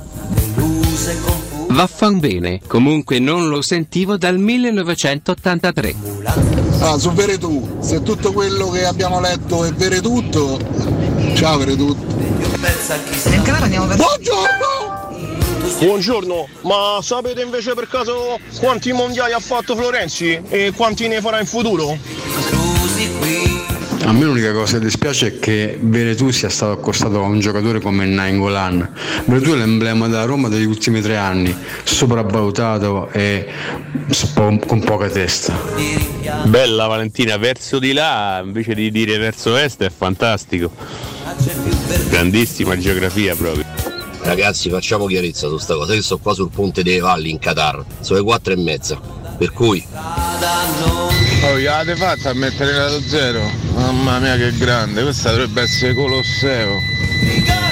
Ragazzi, io invece che Malinovskyi, che comunque è un ottimo giocatore, e comincerei a guardare la difesa e mi rafforzerei con Demiral e Bremer, finalmente difensori cattivi, perché ce ne abbiamo proprio bisogno. Buongiorno, sono Sergio Benvenuti dei Colossi della Musica. Ciao amico! Sì, vabbè, comunque avete detto un sacco di cose belle, tutte diverse, quindi non saprete quale cominciare. Intanto dal buongiorno, per chiunque si fosse sintonizzato da poco sulle nostre frequenze, un abbraccio anche a chi ci guarda al canale 611 del digitale terrestre e tanti che stanno scrivendo su Twitch. Pucciaroli. E buongiorno a Renato Zero, Colosseo. Renato Zero, Colosseo. Intanto l'abbiamo mandato anche qualche mattina fa Renato Zero, abbiamo mandato Baratto di Renato Zero. Bella. Oggi Colosseo, brano bellissimo che fa parte dell'album Soggetti Smarriti, il 13° album del cantautore, album pubblicato il 31 marzo del 1986, che compie 36 anni. Che album grande pazzesco, Renatone nostro, grande. Ci ha fatto caso quanti grandi cantautori romani? Tantissimi, ci stavo pensando l'altro mattina, proprio quando pensavamo lui, pensa. Insomma, Renato Zero, Franco Califano, Baglioni, Antonello Venditti, Francesco De Gregori, ma tanti tanti altri ce ne stanno, insomma. Minghi. Ragazzi, ma Amedeo, come no, certo. E Roma è stato un mamma di arte infinita in tutte le branche dell'arte. Ma Ramazzotti Juventino non mi piace. scherzo. Okay. Stamattina che stiamo un po' impicciati così a parlare da io. Il Califfo era interista, quindi vabbè. Sì, no, infatti, vabbè, lasciamo perdere per i peccato. Che ci importa. Il Califfo interista, sai che non l'ho mai digerito sta cosa. Mi è sempre dispiaciuto tanto sta cosa che il Califfo doveva essere da Roma. Beh, in effetti sì, non è parlato così. Come fatti fa Inter, ma come viene in mente, scusa. Mentre dormiva la notte. Ma te lo ricordi? C'era la formazione dell'Inter mentre dormiva. Quanto faceva ridere. Allora sono tantissime. Luca Barbarosso. Come no? Luchino. Io lo adoro, poi gran giocatore di padel, tra l'altro, viene spesso al mio circolo. E anche gran calciatore, lui è uno dei migliori giocatori della storia della nazione cantante, il miglior marcatore della storia. Un ottimo sportivo della nazione cantante. Allora ragazzi, intanto facciamo chiarezza su questo aspetto, perché io sono andato proprio a trovare la programmazione della Rai. La programmazione della Rai domani, Rai 2, domani 17:50, sorteggio, calendario, mondiali Qatar 2022. 17:50. Quello dico e quello nego, basta! Perché siete che poi si collegano alle 17:50, comincerà alle 18, quindi sì, rimedio aveva detto bene, era alle 17 perché gira dell'orario del Qatar. Sì. Essendoci un'ora diffuso verso di là, caro ascoltatore, perché immaginificamente stavo pensando tra me e me, capito? Poi ho detto a voce alta, verso di là, quindi verso est, si va avanti, nello specifico in Qatar si arriva a un'ora in più e quindi le 18, per cui 17:50 tutti collegati, se siete interessati, se poi vi raccontiamo, insomma. Come no? Intanto voglio mandare un abbraccio anche ad alcuni nostri ascoltatori fedelissimi, tra questi Fabio Dalle Marche, che era un po' duro nei confronti di Jordan Veretout nel giudizio. Beh, è chiaro che ragazzi, l'accostamento Veretout-Nainggolan almeno noi non l'abbiamo mai approvato, nel senso, ragazzi. No, io sempre detto che poteva essere una buona riserva di un Raja Nainggolan stratitolare. Ha detto limite, che io e Valentina, mi tocca di Raja. Io e Valentina siamo un po' deviati quando parliamo di Raja Nainggolan, gli occhi al cuore. Siamo stati completamente pazzi di questo giocatore, però al di là del nostro punto di vista che forse è un po' forse non del tutto lucido, però ragazzi, sicuramente più appassionato di altri, però obiettivamente facendo cronaca il Nainggolan è stato un giocatore straordinario. Rendimento pazzesco, 9,5 partite su 10, ecco. Attaccamento totale, disponibilità totale, faceva di tutto perché poi qua non si parla di chi fa cosa, faceva di tutto fuori nella sua vita, ma in campo ha sempre dato il 110%, certo. Punto. E a me poi fuori l'uomo, il marito, il fratello, cacchi della famiglia, di tutti quelli suoi pure, che insomma è anche un ragazzo abbastanza disordinato emotivamente, se vogliamo, è anche una cosa che ci è un po' dispiaciuta, ma in campo ha sempre dato tutto tutto, ma qui, ma che gli vuoi dire a un Nangolan? Detto che il paragone ovviamente non chiaro che Nangolan è resta nettamente più forte, però il Veretout comunque visto nella stagione 19-20, nella stagione 20-21 era stato un signor giocatore, tanto da meritare, comunque non è poco, tanto da meritare un ingresso più o meno in pianta stabile nei convocati di Didier Deschamps, esatto, della nazionale campione del mondo, perché è vero che poi non è titolare della Francia, non lo era diventato, però comunque già entrare a far parte di quella selezione non è semplice, che prima della Francia dove vedi i centrocampisti e c'è la Francia, vuol dire quindi, che sarà contraddistinto per buone prestazioni, lui comunque sia, insomma, lui ricordiamo che in bacheca c'ha una Nations League vinta con la nazionale francese, esatto, non da protagonista ma comunque sia lui c'era, quindi vuol dire che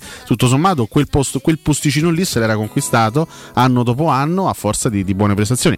Quest'anno, ripeto, poi le motivazioni le conoscono soltanto i protagonisti, le conosce Mourinho, le conosce lo stesso Veretout, la squadra e tutto il resto. Dopo un inizio di stagione fantastico, perché Veretout inizia doppietta con la Fiorentina in casa, segna a Salerno, rendimento strepitoso, sembrava essere veramente uno dei segreti di questa squadra, si spegne completamente. Veretout, e dobbiamo raccontare quello che vediamo. Noff, non lo ricordiamo più, cioè non c'è più nota degna di sto calciatore, non purtroppo, so cosa sia successo, non lo sappiamo, forse non lo sapremo mai, ma la cronaca dice questo. Io mi auguro adesso, diciamo che non dovrebbe essere a disposizione per la gara contro la Samp, vedremo se riuscirà a recuperare per quella successiva. Io spero, detto che ormai la separazione sembra inevitabile a fine stagione, io mi auguro che possa tornare utile in queste ultime partite, perché la Roma, se vuole ottenere un bel piazzamento in campionato e provare ad arrivare in fondo in Conference League, ha bisogno di tutti i suoi giocatori, che tutti tornino protagonisti da qui alla fine, perché ragazzi non è che mancano 3 partite, cioè non è che siamo a un passo dallo sciogliere delle righe, qui c'è ancora un pezzo di stagione importante. Tra l'altro Roma è attesa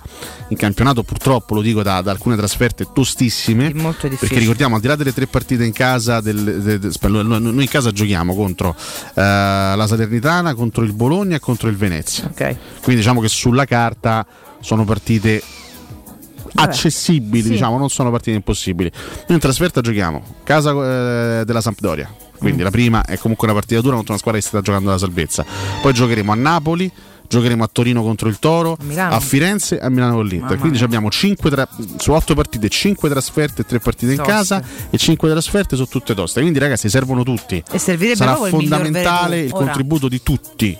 Non so se con questo presupposto di base riuscirà ad esserci un'unità di intenti almeno all'obiettivo finale, prima di stringersi le mani. Io non so, da professionista sono sempre per il diamo tutto fino alla fine, poi ci si saluta, però purtroppo sappiamo che spesso non è così. Ora, tra condizione e motivazione, speriamo che possa essere utile, però sì, che certo che servirebbero tutti al miglior stato di forma possibile per finire questa tranche di campionato e coppa nel migliore dei modi. Tanto saluto Gianluca Roma 74, no, non lo posso fare, soltanto pochi secondi, poi basta, chiaro? Sì, se oggi denunciano, non è proprio il caso. Non lastimavo, manco il periodo. Fatemi ricordare la Global Service Ambiente, così vi distraggo subito. Global Service Ambiente, ragazzi, è la nostra azienda leader e certificata nei servizi di cura del verde, con attività di taglio erba, modellamento siepi, potature, abbattimenti e alberature, realizzazioni di giardini comprensivi di impianti di irrigazione, servizi di autospurgo, di gestione dei rifiuti, di trasloco e facchinaggio. Per sopralluoghi preventivi gratuiti chiamate ora il numero verde 800 998 784, ve lo ripeto 800 998 784. Sconti riservati a voi ascoltatori di Teleradio Stereo. Il sito internet è gsambiente.it, la pagina Facebook GS Ambiente. Global Service Ambiente migliora la qualità della vostra vita. Io veramente quest'anno non riesco proprio a capire, cioè è stato messo a centrocampo a 2, pure io pensavo a 2 non ci può giocare, poi l'ha messo a 3, niente, 2000 chance gli ha dato, non è proprio giustificabile, cioè Mourinho gli ha dato 70.000 chance. I grandi Daniele Silvestri e Alex Britti, sì, Tito Zaniolo, tu chi mi dai? Sì, Tito Cristante, dove lo schiena? Dai. Valentì, sui fusi orari bene ma non benissimo, eh? E perché Daniele Silvestri, Max Gazzè, Fabrizio Moro, ultimo, dove me li mettete, eh? Dove me lo mettete? Dove io lo metto? sono tutti eccellenti, chiaramente sono più giovani, erano partiti dai mostri poi, sacri, ma sono proprio tanti. Volendo essere Pignoli, pure Giovanotti è nato a Roma, o sbaglio? Lui è nato a Roma, eh? Nato sì, poi vabbè chiaramente sì, come è nato controlla un po', però Ale lo dice con tutta questa certezza, evidentemente lui è nato a Roma, nato scusate a Roma, sì, nato lui a Roma. È nato a Roma il 27 settembre, tra l'altro è nato lo stesso giorno del capitano, hai capito? Del 1966, campione, quindi è nato esattamente 10 anni prima Francesco Totti. Lui è nato a Roma, poi credo che abbia vissuto altrove, però è comunque. Ma Gianni Togni ti dà 5 euro ogni volta con nomini, fammi capire. Cioè, no, perché voi fuori onda non potete capire quante volte nomina Gianni Togni e Mirko Bonocore, cioè devo capire se c'è una percentuale.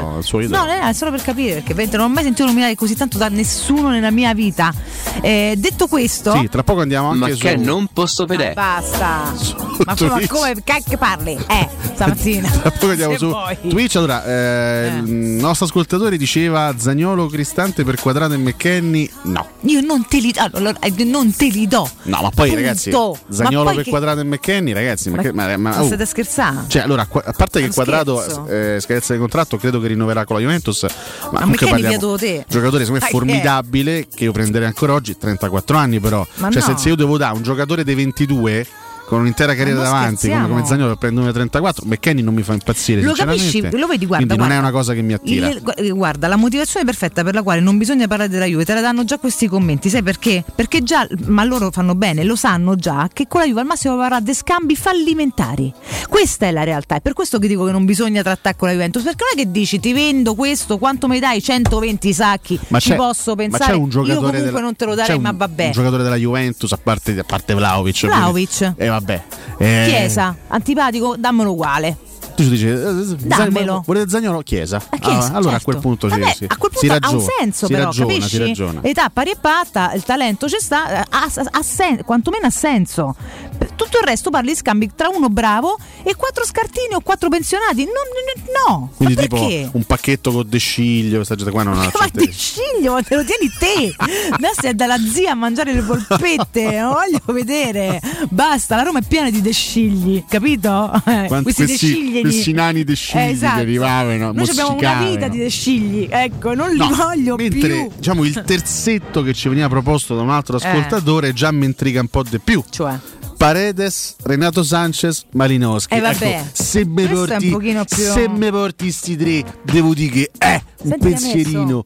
Per cui Vega Boys, questo è più interessante. Potrei a quel punto accettare di buon grado la partenza di Nicolò Zaniolo, perché so, Paredes, Sanchez, Malinovskyi. Avrei meno bruciore di stomaco. Gustosi, sono gustosi. Avrei meno bruciore di stomaco, capito? Però qui ci puoi pensare, Alessia, a questi, ecco, a un'idea del genere. Se tu Zaniolo decidi di cederlo, ripeto, malincuore, ma ci fai tanti di quei soldi che dici mi faccio un centrocampo proprio con i controfiocchi a un secco. Io devo andare a scambiare con 4 scarti dalla Juventus, ma non te lo do proprio. Ieri Sky Sport, cara Valentina, delineava più o meno la strategia di mercato della Roma ad oggi, perché poi sai, sono sempre situazioni che possono variare di settimana in settimana. Beh, se la strategia è questa, allora centrocampista internazionale, qui parliamo di operazioni in entrata, ma anche bravo solo internazionale, vabbè, no, perché se no sei internazionale si presume che sia bravo, insomma. No, centrocampista internazionale, centrale difensivo Mancino e vice Karsdorp, e Zaniolo non si muove per meno di 60-70 milioni. Già cominciamo a ragionare. Se ci aggiungono pure e non va alla Juventus, io già ci sto. Già comunque mettossi di muta e dico ok. Posso dire una cosa, adesso non vorrei affrettare delle conclusioni, che poi il mercato è imprevedibile, però se il presupposto è Zaniolo non si muove per meno di 60-70 milioni, Zaniolo resta a Roma, perché ad oggi pensare che qualcuno ti possa dare 60-70 milioni, resta la Roma. Poi se c'è qualcuno che in questo momento è disposto a puntare così tanto su Zaniolo, tanto da spendere quella cifra lì, per carità, ripeto, il mercato è però insomma 60-70 milioni per un giocatore che al momento ha fatto una stagione deludente e viene da 2 crociati è un prezzo molto molto alto. Infatti sono contento di essere qua, quindi per me io Zaniolo sarei molto contento di provare a tenerlo almeno un'altra stagione e vedere come può andare. Abbiamo pagato un bruscolino, non ci devi manco fa niente, capito? Quindi non mi scocciate. Sul centrocampista internazionale siamo d'accordo, sappiamo che la Roma sta cercando una figura importante, sul centrale mancino anche, e io continuo a contestare, continuo a non, diciamo, a non essere troppo convinto dell'idea del vice Karsdorp, nel senso che penso sia un modo di dire, però pure lì si capisce che se poi è più forte. Io spero che Karsdorp possa diventare il vice di qualcuno che verrà, ma non perché io voglia male a Karsdorp, anzi sono stato uno dei pochi due anni fa a dire Valentina e Riccardo sono testimoni. Verissimo. Sopra un giocatore che andrebbe rilanciato quando tutti erano disposti a buttarlo via in un secchio. Io per prima non ci credevo per niente che tutto sommato questo ragazzo si è rilanciato, perché si è rilanciato e ha dimostrato ancora di essere un giocatore valido, però ecco, visto che dobbiamo salire di livello, Karsdorp è uno che in una rosa ci può stare benissimo, va bene, in una rosa va bene, però dovresti cercare di prendere un giocatore in grado quantomeno di partire alla pari con lui e di mettergli i bastoni tra le ruote. Questa è un po' la speranza. Se vuoi salire di livello, questo è il discorso, mica per Karsdorp. I nomi che faceva il nostro ascoltatore per la difesa sono due nomi che io approvo al 100%, devo dire più Bremer di Demiral.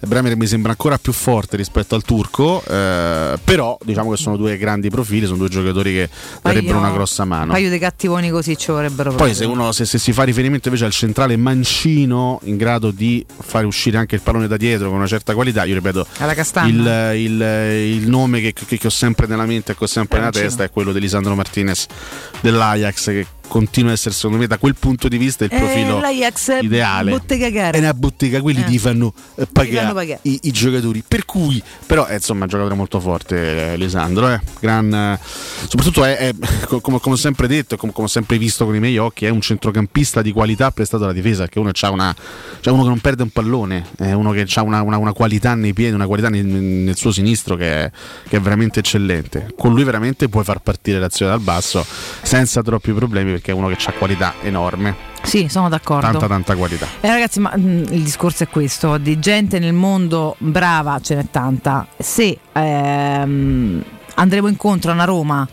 e non faccio un nome singolo dipinto, dico la Roma perché poi sono il staff, cioè una serie di persone eccetera, che riuscirà finalmente a scegliere dei calciatori giusti al di là della proporzione di livello, di qualità e di soldi che puoi spendere, perché poi anche nei vari categorie, nei vari livelli c'è comunque una scelta migliore e quella meno azzeccata, e noi purtroppo di meno azzeccate ne abbiamo fatte tante anche spendendo tanto, quindi mi auguro che la Roma riesca a fare un mercato che abbia un senso, cioè questo veramente è l'unica cosa che mi auguro. Dei nomi appetibili, golosi ce ne sono tanti, ne fai tanti che ogni giorno io me lecchio i baffi e dico però mica sarebbe male, 22-3 pedine, mica no, insomma secondo me non ci vuole neanche troppo per cominciare a crescere, non per fare una squadra imbattibile, però insomma per fare uno step di qualità assolutamente non ci vuole tanto. Impegniamosi, insomma, ecco. Vedi, Biondelli dice Valentina, dicevi lo stesso anche di Spinazzola, e poi avete visto, senza i soldi della Juventus il calcio italiano non va avanti. Io dicevo lo stesso di Spinazzola e ti dico ad oggi che non lo prenderei tornando indietro. Ma che te devo di più di questo, Biondelli? Cioè, che te devo dire? Perdonami, senza i soldi della Juve il calcio non va avanti, ma de che? Ma quali soldi della Juve? De che? Noi facciamo scambi del cacchio con la Juve. Io vorrei smetterla, visto che tanto ce li fanno tutti. Cioè gli hanno dato mo Vlahović alla Fiorentina, ma perché io vanno a Zaniolo? Non è stato proprio uno scambio brutto, dai, alla fine. No, nel senso tra le cose che ha fatto in passato, cioè rispetto a Emerson Brighi, voglio dire, Spinazzola, Luca Pellegrini non è che ti ha detto così male alla fine, lascia perdere Spinazzola, no, è ragazzo un po' fragile, poverino, no, però... no, non mi ha detto, figurati, se poi dovevo scambiare qualcuno, tanto Luca Pellegrini l'avrei comunque ceduto perché non mi convinceva, mi continuava a non convincere, infatti, quindi figurati, non è che ti dico è stato chissà che, però alla fine fai sempre solo scambi che sì, boh, cioè in quel caso io ho dato Luca Pellegrini, non mi pesava, vabbè proviamo, poi Spinazzola purtroppo i dubbi erano sulla continuità e i dubbi sono rimasti quelli, perché purtroppo è un ragazzo tanto bravo quanto che non si regge in piedi, ai noi, e questo dispiace tanto a tutto il calcio del mondo proprio, non solamente a quello romanista, a quello italiano in primis, alla nazionale, a tutti quanti. Noi i dubbi sono rimasti quelli, però ho ceduto qualcuno che non mi pesava, ma se devo dar via Zaniolo francamente ci penso 100.000 volte e non lo do mai alla Juventus se posso. Come mi fa impazzire sto fatto. Nicolò, se vai alla Juve poi vieni da zia, perché un giorno un caffè ce lo prendiamo, ci facciamo 4 chiacchiere, perché mi stai un po' antipatichello se fosse veramente così, cioè voglio dire, abbiamo sopportato tutti quanti e Saretta e cose, amanti e i costi, i cacchi, i mazzi, scusa che Nicolò Zaniolo come tanti di noi è un po' sensibile a certi argomenti. A quali argomenti? No, nel senso poi Valentina se prendi un caffè con zia, c'ho l'età di mamma, guarda, pensa, siamo coetanee, per cui magari una remola te la fai, ma non lo so, non lo vogliamo sapere, non è di questo dobbiamo parlare, dobbiamo prenderci un caffè seduti, scherzi a parte, scegli tu il luogo, capito, fa venire pure mamma se famo due chiacchiere tra donne, però cioè a un certo punto cominciamo anche a ragionare, bello del zia. No, la cosa che mi fa ridere è che vabbè che siamo ancora nel periodo della Sosnac, se il campionato sta per riprendere. Mi sembra però di vivere una trasmissione di metà giugno, perché se fanno solo nomi di mercato. Ma le soste sono così, è purtroppo. Vero. Bibbi per esempio ci fa alcuni nomi di centrocampisti molto forti. Vabbè, appunto Renato Sanchez l'abbiamo già nominato. C'è questo ragazzo sempre del Lille che si chiama Ceca, ragazzo di 28 anni. Da Ciaca a Ceca. Sì, da Ciaca a Ceca. No? Sai che Roma potrebbe fare la coppia di centrocampo Ciaca a Ceca? Carino. Sai che sarebbe male come estiva subito. No, un buon giocatore Ceca, non credo che sia quello che fa il salto di qualità, però diciamo che uno che ha una certa esperienza. Ma Sergio Rivera, lo terresti? Che hai detto l'altro giorno? L'avevamo chiesto. Ma sì, nel senso, un giocatore che insomma, in un organico campo, importante ci può stare. Cioè, non è che io mi rimangio quello che ho detto a gennaio. Per me era un ottimo acquisto a gennaio, continua a essere un ottimo giocatore. Del fatto che insomma sono state delle partite anche inquietanti che lui ha giocato con la Roma, però ripeto, la Roma deve prendere due centrocampisti titolari, due giocatori molto forti. Sì. Se tu le prendi due centrocampisti titolari e le alternative sono Sergio Oliveira, tutti quelli che nello stesso Bove, insomma, che ci sono adesso, mi sembra, no? Ma Diavara partirà quest'estate? Ma scade lui? Penso ancora, di sì, vero? Insomma, penso proprio di sì.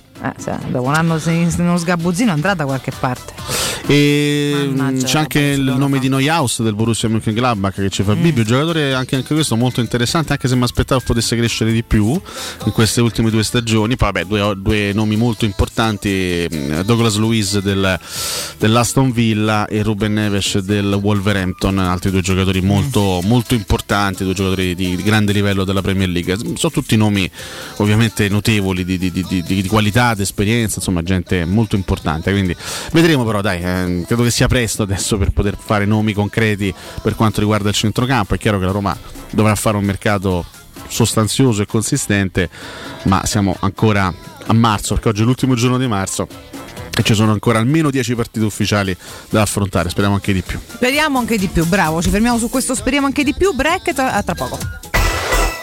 Pubblicità. Amore, stasera ho voglia di pesce. Prepara le reti, installa randa, fissa i mulinelli, arma la fiocina. Ma tesoro, tutta questa fatica. Al pesce ci pensa Eurosurgelati Italia. Eurosurgelati Italia. Qualità, freschezza e convenienza. Le prelibatezze del mare lavorate e surgelate direttamente sui pescherecci. Piatti e sughi pronti, pizze e fritti, contorni, gelati e dolci. Eurosurgelati Italia. 100 punti vendita in tutto il Lazio. Cerca il negozio più vicino a te su eurosurgelati.it. Puoi assaporare la migliore cucina di pesce a Roma? E allora vieni da Crudo & Co. Ti aspettano le nostre specialità del mare, come le migliori ostriche, gamberi e aragoste, cicale di mare, piatto di crudi su tre piani e come non parlare degli spaghetti con i ricci, i paccheri all'astice e altri ottimi primi e secondi. Crudo & Co. in via Tuscolana 452. Prenotazioni allo 06 89 344 962. Ristorante crudoeco.com. Per la tua casa o per il tuo ambiente di lavoro, la Global Service Ambiente è la tua certezza. Global Service Ambiente progetta insieme a te, realizza e mantiene il tuo spazio verde, cura il tuo trasloco, effettua il servizio di pulizia. Global Service Ambiente gestisce i tuoi rifiuti liberandoti da tutte le pratiche burocratiche. Si occupa del tuo impianto fognario. Chiama il numero verde 800 998 784 gsambiente.it. Global Service Ambiente lavora per te per rendere il tuo ambiente migliore. Quale altro ascoltatore vuole approfittare dei saldi di fine stagione delle zanzariere Z-Screen, le più acquistate a Roma? Ora che è marzo, abbiamo preparato dei super sconti che sono riservati a tutti coloro che ci chiamano adesso. Approfitta subito della grande promozione Z-Screen, valida fino al 31 marzo. Oltre all'offerta dedicata agli ascoltatori saldi zanzariere, un buono da €70 per la tua Z-Screen, con la garanzia soddisfatto o rimborsato. Chiama subito all'800 196 866 o visita il sito zanzaroma.it. Z-Screen, la super zanzariera con un super servizio e una super garanzia. Cara, che c'è con te? L'idraulico! Li mortasci! Orsolini presenta Un pappagallo per amico, una storia quasi vera. Dal 21 marzo al 1 aprile da Orsolini un pappagallo in regalo per ogni idraulico e prezzi spettacolari sulla termoidraulica. In anteprima su orsolini.it. Edgar Trasporti, trasporti internazionali, spedizioni via mare, via aerea, via terra, pratiche doganali, import-export, magazzino doganale, deposito IVA. Edgar Trasporti è il tuo partner strategico perché ti accompagna e ti supporta in tutto il processo di spedizione. Edgar Trasporti si trova a Commerce City, dietro la nuova Fiera di Roma. Telefono 06 65 00 42 25. edgartrasporti.com. In zona Ponte di Nona, la Società Edilizia del Golfo dispone di diversi negozi di varie metrature posizionati su strade ad alta percorrenza che collegano la via Prenestina e la via Collatina con la rete autostradale. I negozi offrono la possibilità di installare canne fumarie e vi sono ampi parcheggi nei pressi. Per qualsiasi informazione rivolgetevi al 345 713 5407 e visitate il sito www.keycult.com. Edilizia del Golfo SRL è una società del gruppo Edoardo Caltagirone. Le chiavi della tua nuova casa senza costi di intermediazione. Avete problemi di denti? Avete urgenze, dolori o problemi di estetica? We Dental Care, le vostre cliniche odontoiatriche di riferimento. Dentascan e ortopanoramica in sede. Terapie indolori. I nostri specialisti sono in prima linea per risolvere ogni vostro problema in un ambiente professionale, accogliente e sicuro. We Dental Care, in via Ostiense 4, zona Piramide, e in via degli Ammiragli 5, zona Cipro. Info e prenotazioni all'800 56 1006 o su WeDentalCare.it. Teleradio Stereo 92.7.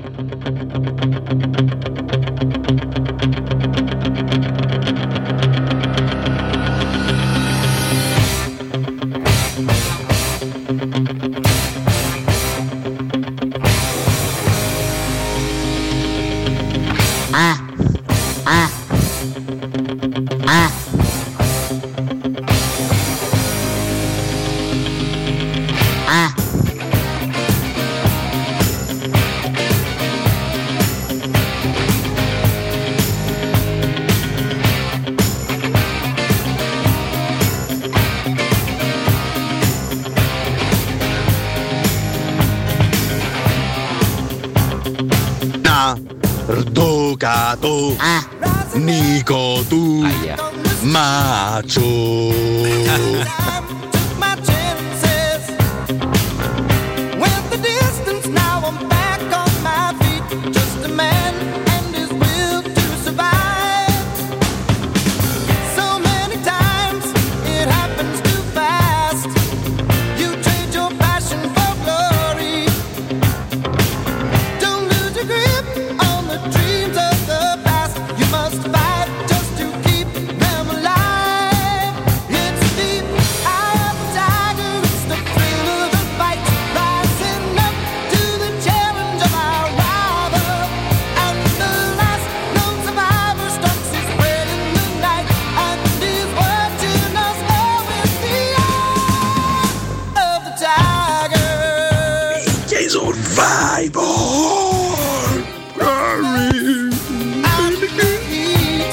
Ci facciamo due conti, dobbiamo prendere, come ha detto Nardo, due centrocampisti, il centrale di difesa, il terzino destro per incalzo comunque che leva il posto a Cardor, a sinistra perché se non c'è Spinazzola proprio c'è il vuoto, e poi avevamo detto l'altra volta anche il vice di Abram, e io non lo so se ce la facciamo con mercato solo.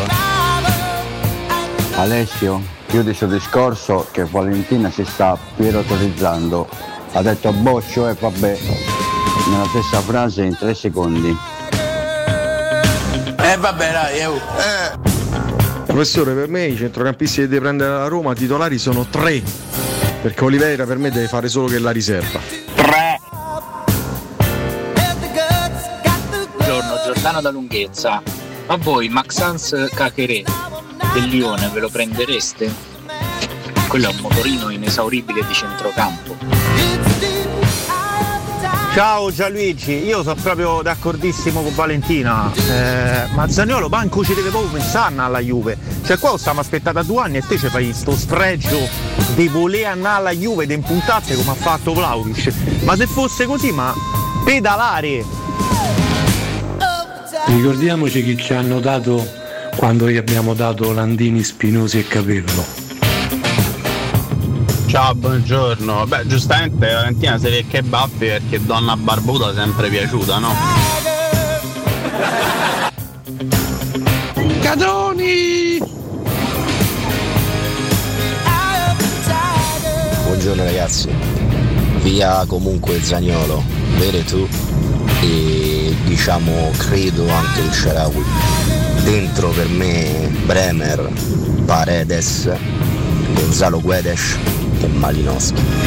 Grande Gianni Tonni. L'altro giorno me l'ho fissato con Giulia. Ragazzi, 60-70 milioni di euro per Zaniolo non ce li faremo mai e poi mai. La Roma come minimo ci farà 20 milioni di meno del prezzo di mercato se lo vende adesso. Fra un anno che con una stagione top ne riparliamo. Giorno, buon giovedì Andrea. Per il mercato estivo prima di tutto un bel centrale col piede sinistro o l'esterno destro, come dicevamo anche ieri in trasmissione, serve un bel centrocampista centrale. Se poi vendi Cristante e Veretout riscatti per forza Oliveira e ne devi prendere un altro pure davanti. Ma Dybala per Zaniolo non si può proprio fare. Totalmente d'accordo con Valentina Catoni. Mai nella vita scambi con la Juve. Per carità.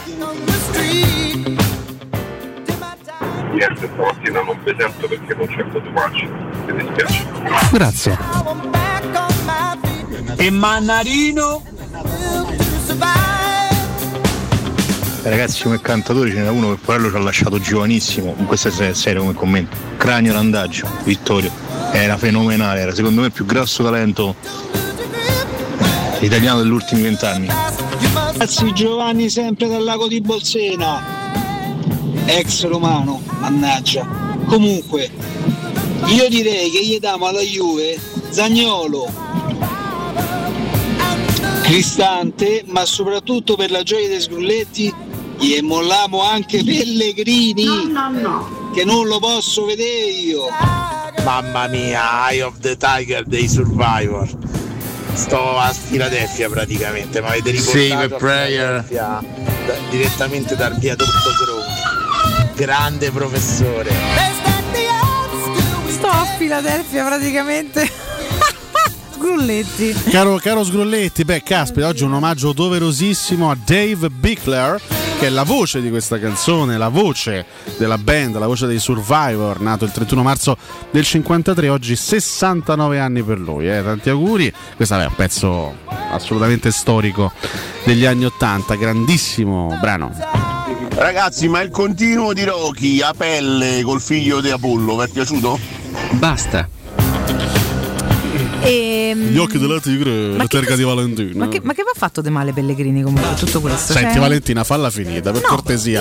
Sei stata la più grande hater di Pellegrini nei mesi scorsi, anche più di Cotomaccio. No, io critico il campo e mi fa incavolare da morire quando si nasconde e quando non ti fa il carattere. Lo volevi mandare via. Però detto questo, gli ammollamo che non lo posso vedere, non metto che non posso vedere. Lo volevi mandare via l'estate scorsa. Certo. Ma io torno indietro di anni, io non l'avrei mai ripreso dal Sassuolo. Bene, peggio pesante. Torno da là. Ok? Allora. Dopodiché ha fatto Pellegrini. Ma io mi sta antipatico Pellegrini, lo trovo delizioso, ragazzo delizioso. Peraltro quando gioca bene è anche un giocatore eccellente. Purtroppo si è nascosto tantissime volte negli anni e a me ti dico che nell'economia di una squadra, se c'ho 11 calciatori però poi mi manca il carattere, purtroppo col talento e col piede ci faccio X. E la dimostrazione è questa, perché tu mi dici negli ultimi anni la Roma come è arrivata, non è per colpa di Pellegrini, ma in generale per l'economia di squadra. Certo. Squadre a cui è mancato oltre che il talento anche il carattere, perché con più carattere, al netto dello stesso non talento, se vogliamo, corale, comunque fai meglio in tante occasioni, perché avevo visto delle partite ignominiose più per la mancanza di carattere che per la mancanza di talento, perché vediamo formazioni molto più piccole su carta, francamente fare prestazioni più dignitose, questo credo che siano opinabili. Però detto questo, a me per il non mi ha fatto niente, lo rispetto, visto che spesso invece arrivano messaggi pieni di astio. Io non ho astio, io critico, però facciamo cronaca, anche il nostro dovere, un po' scomodo a volte. Esatto. L'astio però non lo comprendo. Ciao Valentina, sempre Giovanni dal lago di Bolsena. Ciao Giovanni. Se io uso il termine iammollamo è perché non è che io non sappia usare anche altri termini, Ma perché non lo posso più vedere? Sì, no, era chiaro questo, Giovanni, no, era chiaro. Ma no, ma poi ho preso te a pretesto, Giovanni, figurati, in generale, però a volte il tuo era anche simpatico, arrivano anche dei messaggi pieni veramente di livore, come se Porello, eppure pure un ragazzo, insomma, veramente poi a modo, quindi ecco il livore e l'asso lo capisco in parte. Però tu hai detto una cosa corretta, hai detto facciamo cronaca, adesso al di là di detto che poi il mercato è imprevedibile, se domani, che ne so, se domani il Manchester United, faccio un esempio, impazzisce, ti offre 80 milioni di euro per Lorenzo Pellegrini, probabilmente a Roma si mette a sede. No, ma per tutti ci si mette seduti. Per questo dico che gli intoccabili sono stati pochi e sono anche andati tutti via. Però Valentina, al di là di quello che è l'imponderabile, l'imprevedibile del mercato, che è sempre dietro l'angolo, perché poi spesso e volentieri succedono delle cose che neanche noi immaginiamo. Pellegrini dobbiamo considerarlo un punto fermo della Roma. Non assolutamente, okay? Anche simbolicamente. Zaniolo no, quindi noi stiamo parlando di Zaniolo e non parliamo di altri, perché evidentemente Zaniolo è un giocatore che la Roma potrebbe pensare di cedere la prossima estate. Posso dire anche un'altra cosa vera su Pellegrini, questo argomento? No, al momento. Posso dire anche un'altra cosa vera su questo argomento senza avercela con Pellegrini? È che perché se tu pensi che forse non quest'anno, perché dopo due crociati e quest'anno di quantomeno transizione, sperando che sia solo di transizione, questo lo spero col cuore dovunque vada per Zaniolo, ha talento eccetera, è uno che 50, 60, 70 milioni te li può valere in un mercato pazzo come oggi, perché per me non li dovrebbe valere nessuno, ma questo è un altro discorso. Per Pellegrini ti danno una vita, quindi anche per questo parliamo di Zaniolo, perché se parli dell'offerta Monster non te la vengono a fare, ma questo lo dimostra sempre la cronaca, eh? Beh, Pellegrini due anni fa con 30 milioni te lo portavi via da contratto e nessuno l'ha mai offerti neanche la metà, quindi questa è cronaca. Non farmi fare il pellegriniano, perché fondamentalmente non lo sono, anch'io sono stato molto critico nei confronti di Lorenzo Pellegrini, e credo che delle critiche le abbia anche meritate nell'ultimo periodo, però se facciamo sono state troppe, però Valentina, se facciamo riferimento all'ultima stagione, alla stagione in corso, il rendimento di Pellegrini è stato superiore. Non ti parlo di rendimento, ti sto dicendo che per Pellegrini non te li offre nessuno, è un fatto, Alessio, è un fatto. Al momento neanche per Zaniolo, però scusami. Ma infatti Zaniolo perché se ne parla? Non perché l'hanno offerti, perché evidentemente c'è chi sta lavora sotto per farla andare via, e questo è un altro discorso, però pure questo è molto chiaro. Però io spero che sia vero, spero assolutamente che sia vero quello che appunto trapelava ieri dalle indiscrezioni di Sky Sport, che la Roma ha fissato un prezzo, quello è che magari in questo momento può sembrare così inarrivabile, perché effettivamente 60-70 milioni per un giocatore che ha fatto una stagione non eccellente sembrano magari fosse così, sembrano tanti, però è importante avere, dare una quotazione a un giocatore e non scendere a patti, tra virgolette, esatto. Con nessuno in questo senso. Quindi la Roma valuta quella cifra di Zaniolo, lo considera un asset importante, lo considera giustamente un perno seppur non incedibile, perché se lo valuti evidentemente è perché non lo consideri incedibile, no? Se qualcuno si avvicinerà a quella cifra, bene, altrimenti è giusto che il giocatore resti qua a fare il suo percorso alla Roma. Questo mi sembra un ragionamento abbastanza lineare. Perché poi io sono molto infastidita. Si capisce stamattina? Molto infastidita. Un po' no, sono infastidita proprio da questo sistema, e sono infastidita dal fatto che tutti i club lo alimentano, e questo mi dà proprio fastidio, capito? Questo è più di principio il mio no. È veramente dovremmo scardinarle alcune dinamiche, secondo me. Cioè la Juventus ha un potere, ok? Per appetibilità, per un sacco di motivi, che però tutti i club d'Italia alimentano. Visto che noi facciamo questo discorso spesso per la Bundesliga, dove c'è il Bayern di Monaco che sì, avrà tantissimi pregi, il bilancio fantastico, le infrastrutture club fantastiche, club modello, però intanto è assolutamente scorretto, perché cannibalizza qualsiasi altro club si permetta di trovare un talento, se lo prende, se lo porta a casa, e quindi bongi, che a novembre sei sempre primo in classifica, quando non capita tua colpa e basta, perché sei ignominioso. Io vorrei evitare che questo succeda anche qui, visto che siamo in un momento storico in cui la Juventus ha una flessione, perché la difesa storica l'ha persa per età, banalmente per età, perché sono tutti vecchi, e quindi c'è rimasto Bonucci che ancora si regge in piedi e che da solo è il meno valido, peraltro, ok? Sta cercando di rifondare il resto, ma è un momento di flessione per cambio generazionale e di campioni. Se evitiamo di dare 3 ventenni forti, gli hanno dato Chiesa, gli hanno dato Vlahović, se possiamo evitare di continuare ad alimentare e far sì che ci campi altri 20 anni con gli acquisti fatti dalle altre, sinceramente io sarei più contenta, per cercare di movimentare pure questo campionato, che diventa con un'unica signora che però, al Valentina, momento un po' così in flessione, ma se rialza è stata altri 20 anni a fare strapotere. Tu lo sai che io condivido al 100% questo discorso, però ripeto, un conto è ragionare anche in maniera viscerale da tifosi, un conto è cercare di fare i conti con quella che è una realtà abbastanza cruda, spesso e volentieri è la realtà del mercato. Io non credo che la Fiorentina volesse cedere Vlahović alla Juventus, non credo che l'intenzione del club fosse quella, no? Però si è creata quel tipo di dinamica lì, nel senso che il giocatore ha deciso di non rinnovare il contratto con la Fiorentina a scadenza del 2023.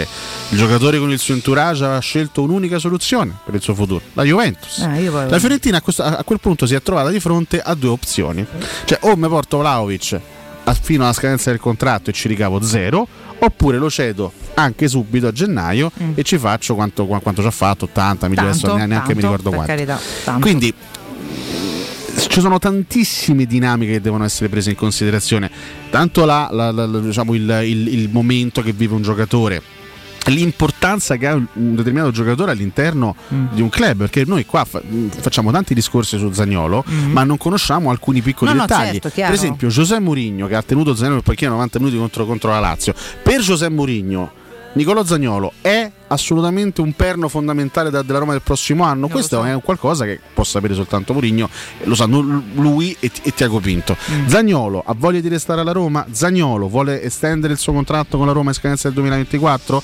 Nel caso in cui Zaniolo avesse deciso di andar via, dove preferisce andare? All'estero? La Juventus? Quindi sono talmente tanti dettagli che poi vanno a determinare una strada di mercato che veramente parlarne adesso diventa anche complicato. Quello che sappiamo è che quello che abbiamo raccolto anche in base alle informazioni che abbiamo è che la possibilità che Zaniolo vada via esiste. Tutto si può dire tranne che sia certo al 100% che andrà alla Juventus. Certo non c'è nulla, ragazzi. Di certo non c'è assolutamente nulla fino a questo momento. Certo, però diciamo che sono questioni che vanno prese in considerazione.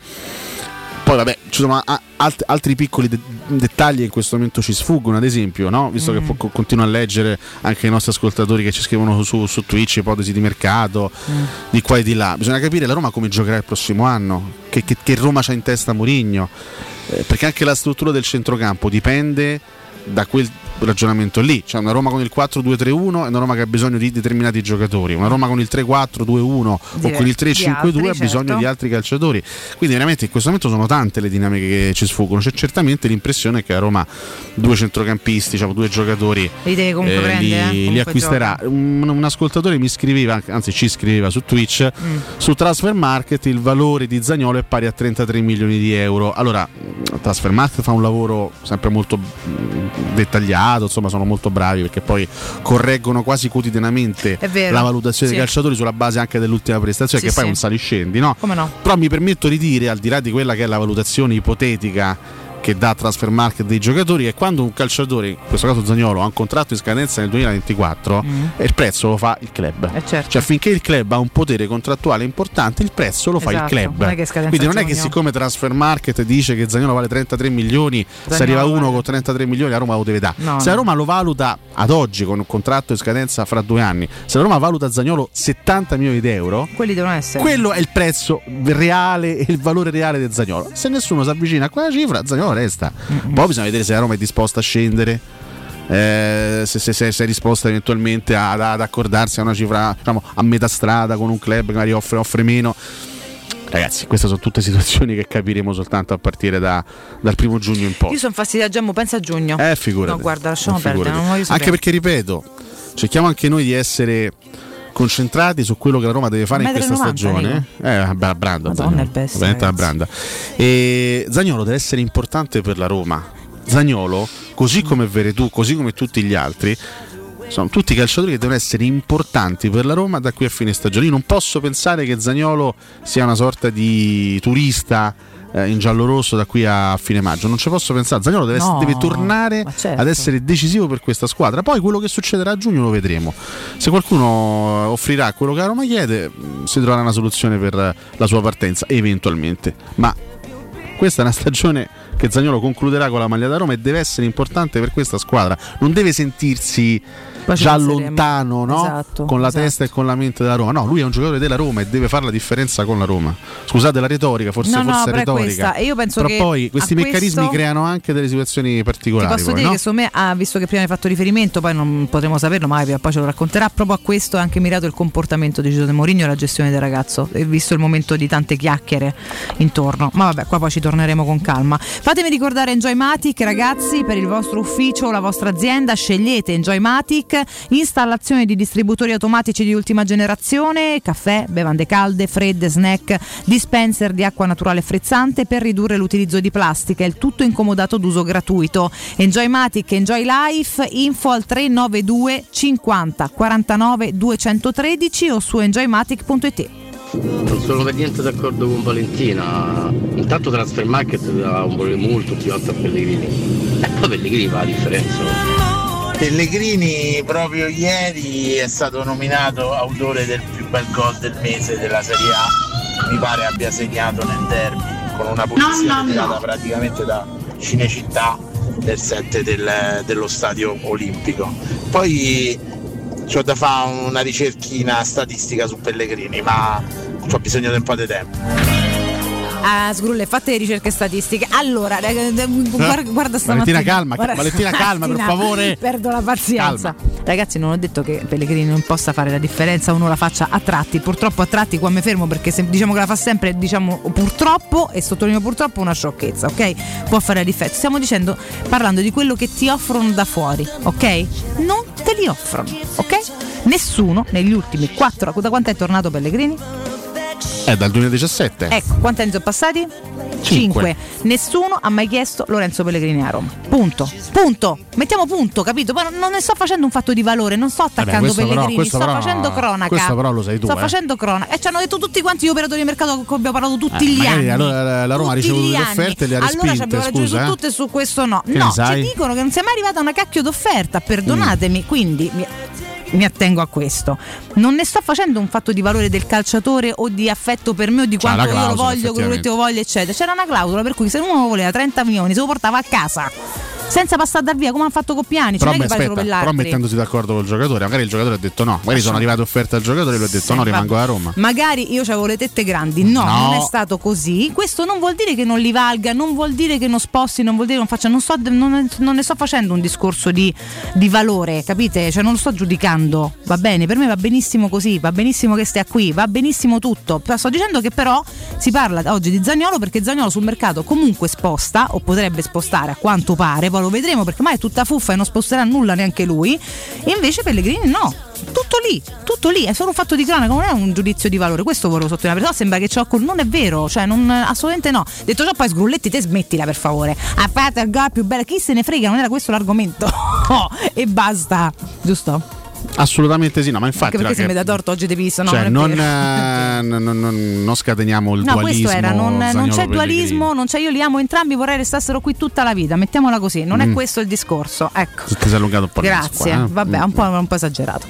Però insomma, qua sul finale è un po' esagerato. No, fammi rispondere, poi andiamo in pausa, credo, perché siamo un po' in ritardo. Fammi rispondere anche all'ascoltatore che diceva scambio di Balazzaniolo, non esiste nessuno scambio perché Dybala è a scadenza di contratto, esatto. Quindi tra 2 mesi non sarà più un calciatore da Juventus, quindi non esiste proprio la base per uno scambio con la Juve in questo senso. Sarai per sempre la nostra gioia. Poi intanto gli fanno Dybala è ufficialmente sul mercato e si accaserà il miglior offerente, ma immagino si parla di Inter, ma sì, si parla di Inter, si parla anche di ipotesi all'estero, chiaramente lì poi è un discorso di ingaggio, i giocatori che vanno a scadenza, che decidono consapevolmente di andare a scadenza e puntano sull'ingaggio, vanno a puntare, sì, chiaramente dicono ai club che si presentano: non pagate nulla di cartellino, quindi arrivo gratis, caricate qualcosina sull'ingaggio, certo. Perché almeno no? Tanto piano poco, Porelli.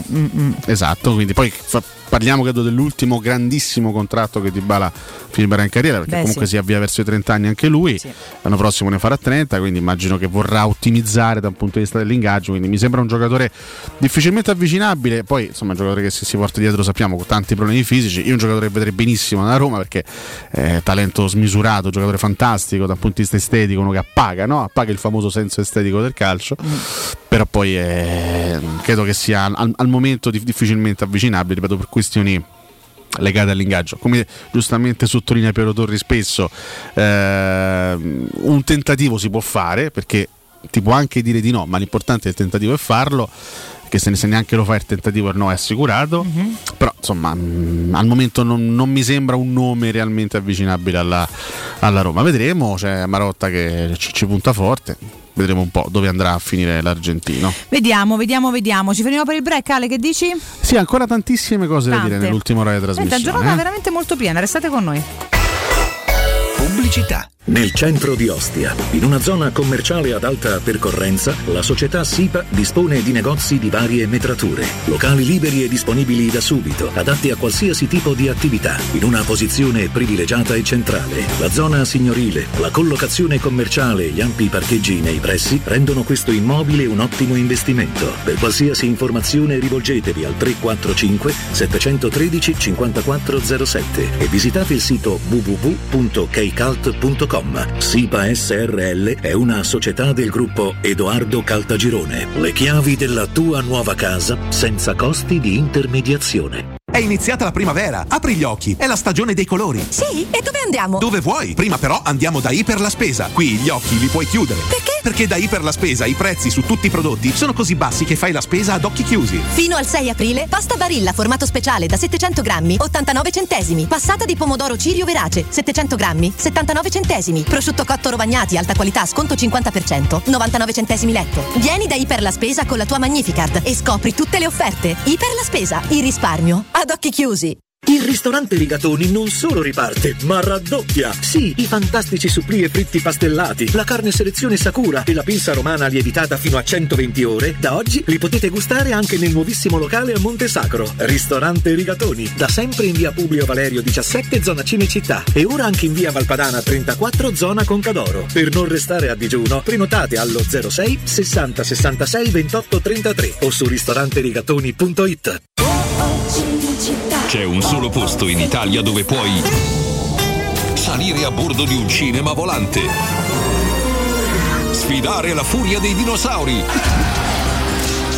diventare il protagonista di Assassin's Creed, giocare sulla neve tutto l'anno e rilassarti nella cinepiscina. È Cinecittà World, il parco divertimenti del cinema e della TV. Scopri tutte le novità su cinecittàworld.it. La salute è la priorità. Con Corian Poliambulatori Lazio, la rete di assistenza dedicata alla tua salute, puoi contare su tecnologie per la prevenzione e la cura. Risonanza magnetica di ultima generazione, TAC, ecografie, mammografie, laboratorio analisi, ambulatori medici e fisioterapia. Direttore sanitario dottoressa Giovanna Orfei. Diversi centri ambulatoriali a Roma e nel Lazio. Per conoscere il centro più vicino a te, vai su poliambulatorilazio.it. Ti piacerebbe guidare una vettura completamente pulita e sanificata? O di tornare a casa e giocare con i tuoi figli su un materasso o divano igienizzato e privo di aloni? I ragazzi della Roma Vapor Wash fanno al caso tuo. Rivolgiti a loro per un lavaggio professionale con vapore a 180 gradi e ozono. Scopri tutti i loro servizi contattandoli al 366 201 8315 o sul sito romavaporwash.it. Riparti con un prestito facile e veloce grazie a Professione Quinto Finance Solutions, la cessione del quinto riservata a tutti i dipendenti anche in presenza di disguidi finanziari. E per pensionati fino a 89 anni, tassi in convenzione INPS e senza documentazione medica. Puoi richiederlo anche da casa tramite SPID o firma digitale. Numero verde 800 031 551 o professionequinto.com. Fogli informativi su professionequinto.com. Teleradio Stereo 92.7. Teleradio Stereo 92.7.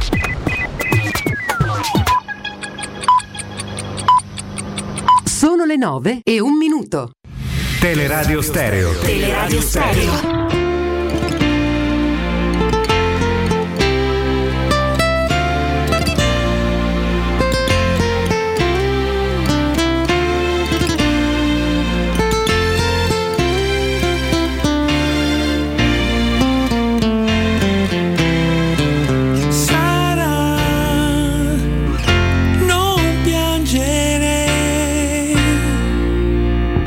Tienimi chiuso dentro questa stanza,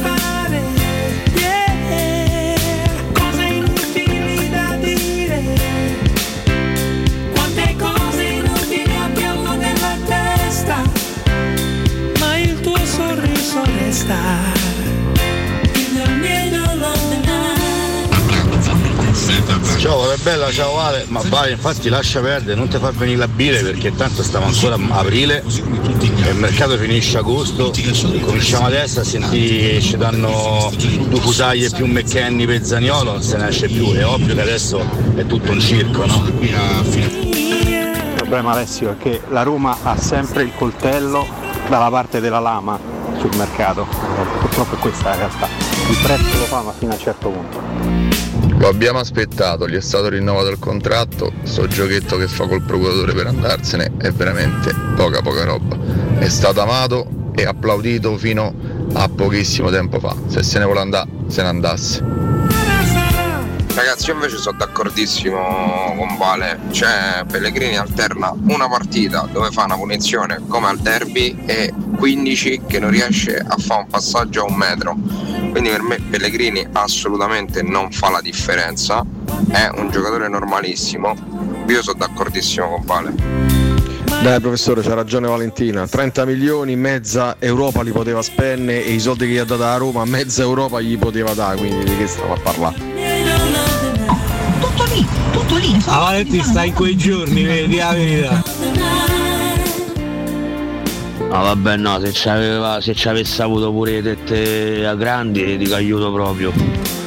Altro Teleradio Stereo H24 che già quasi 19-18 ore invece addormo e cose, poi addirittura proprio con le tette grandi no. Sarei diventato radio stereo dipendente, teleradio stereo dipendente. Per rispondere a Valentina, ma perché quali offerte ufficiali sono arrivate per Francesco Totti? Buongiorno Peppe da Roma. Manca un piccolo tassello. Se la Roma chiede 70 milioni per Nicolò Zaniolo, il giorno stesso il procuratore chiama per chiedere almeno 5-6 milioni all'anno di ingaggio netti. Perché non è può chiedere 70 e poi darne 1,5-2. Valentina, nessuno ha richiesto perché forse la risposta sarebbe stata no. Cioè diciamo pure le cose come stanno, eh? Tu che sta nervosi, però ci sta a far nervosi pure a noi. Cioè Pellegrini non si tocca, è il capitano della Roma e ti dico che dopo quel gol che mi ha segnato al derby, cioè che avevo detto io lì, è uno che sempre pure a tirare punizioni, a segnare i tre quest'anno, quindi io direi di tenere solo stretto e di non cominciare a fare polemiche su sta storia, eh? Cat, mi piace tanto provocante. Però no, hai ragione sulla discontinuità di Pellegrini.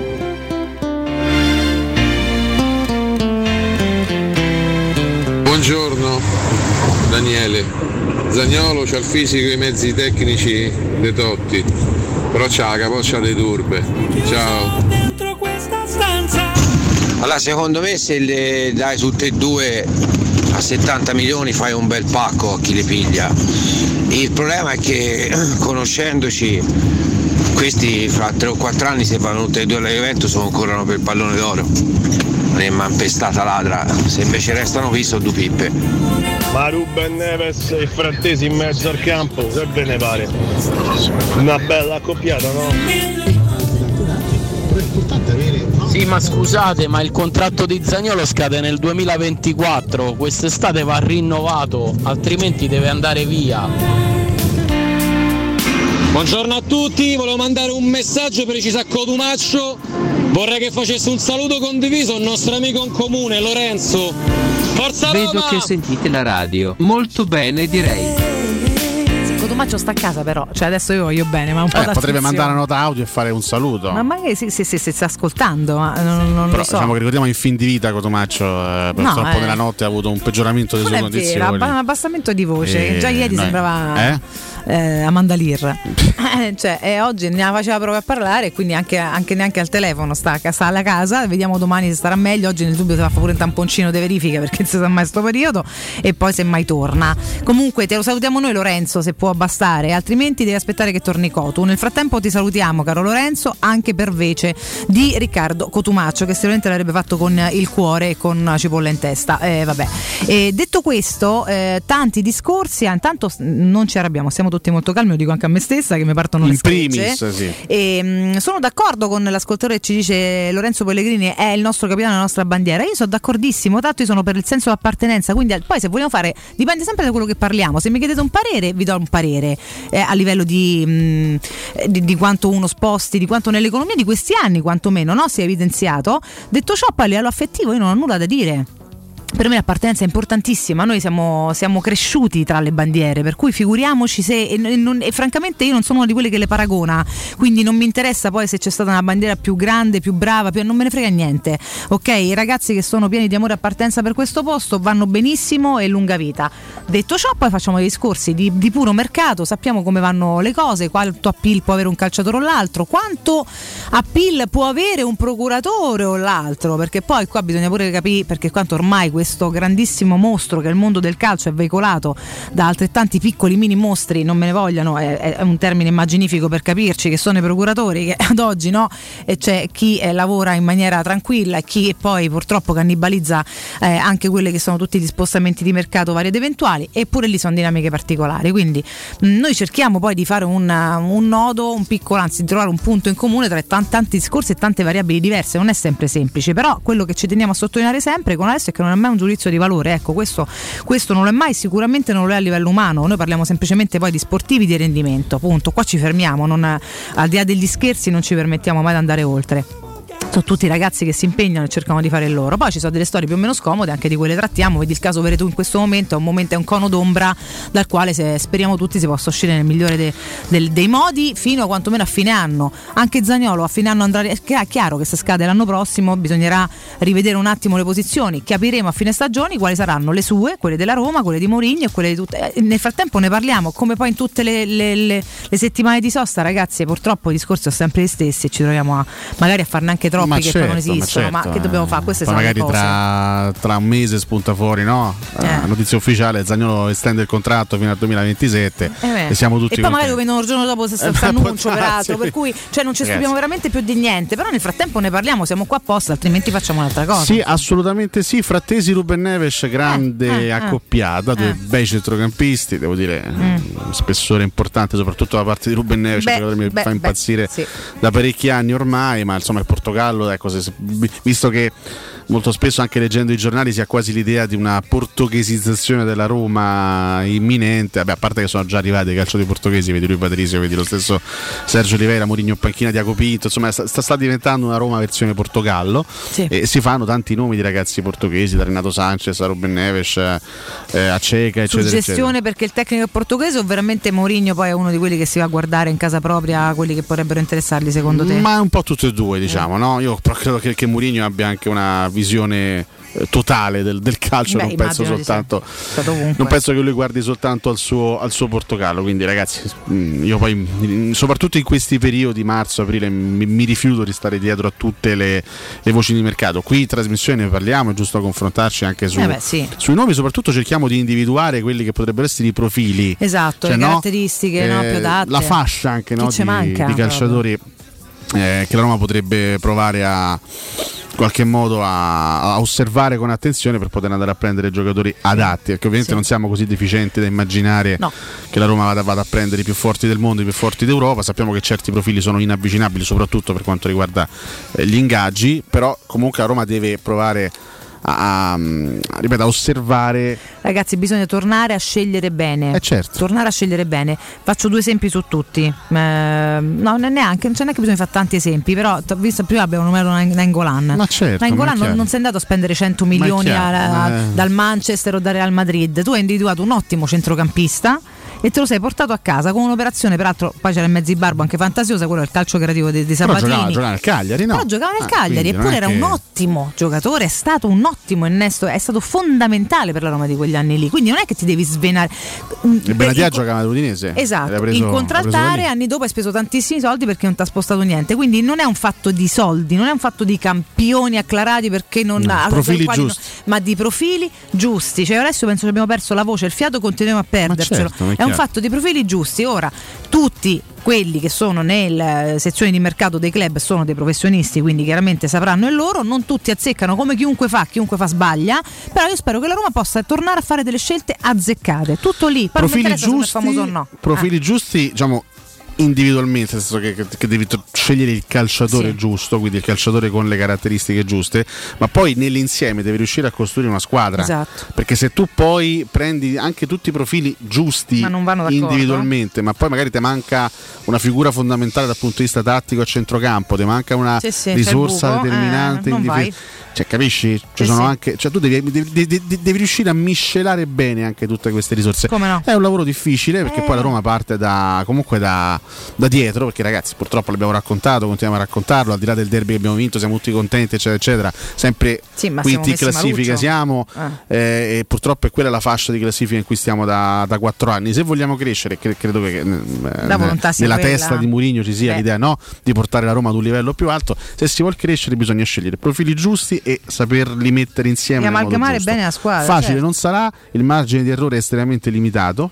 Eh sì, perché già troppo che sbagliamo. Dopo tanti errori di mercato il margine di errore si assottiglia sempre di più, non puoi sbagliare quasi nulla.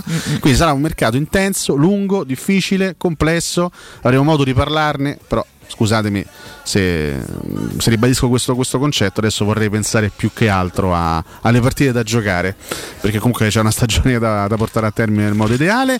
Dopo un tuo ricordo abbiamo un ricordo legato alla nostra Roma e poi qualche altra chicca qua e là legata al mondiale e non soltanto. Mi piace moltissimo, quindi intanto ti ricordo Innova Serramenti, perché se vogliamo sostituire la nostra vecchia porta con una blindata di ultima generazione a metà prezzo senza spendere una fortuna, o vogliamo magari sostituire le nostre vecchie finestre con dei nuovi serramenti in PVC a metà prezzo senza spendere una fortuna, possiamo avere tutto questo da Innova Serramenti, che fabbrica infissi in PVC e porte blindate pagando a rate con finanziamento a tasso zero. Basta cedere il nostro bonus statale ed otterremo uno sconto in fattura di pari importo, grazie al quale risparmieremo subito il 50%. Quindi chiamate l'800 300 527, ripeto 800 300 527, o andiamo sul sito innovaserramenti.com. Innova Serramenti, qualità al miglior prezzo.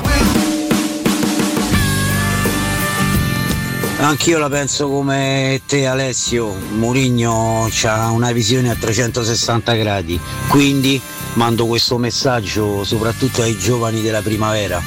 Dai, spignete che c'è in tribuna che ve guarda. Fa passare Pellegrini per un fenomeno quando ha tirato una semplice punizione, sì, da Cinecittà come diceva il compagno giallo-rosso, però sempre una punizione ha tirata e poi è il lavoro loro, giocare a calcio è il loro lavoro, dovrebbero farle sempre queste cose, solo che noi non siamo più abituati a vederle e rimaniamo de stucco quando vediamo questi tipi di giocate, dovrebbero essere normali. Ma quelli che discutono Pellegrini dal punto di vista tecnico e chiamano, batte solo una punizione, poi 15 giorni, 15 partite senza fa niente, non fa un passaggio, ma ve lo siete mai messo un paio di scarpine ai piedi? Siete mai entrati dentro un campo pure di terza categoria? Mamma mia, proprio tutti fenomeni, oh. Massimo, ciao. Bene anche il padre di Sgrulletti. Buongiorno, Jacopo Palizzi.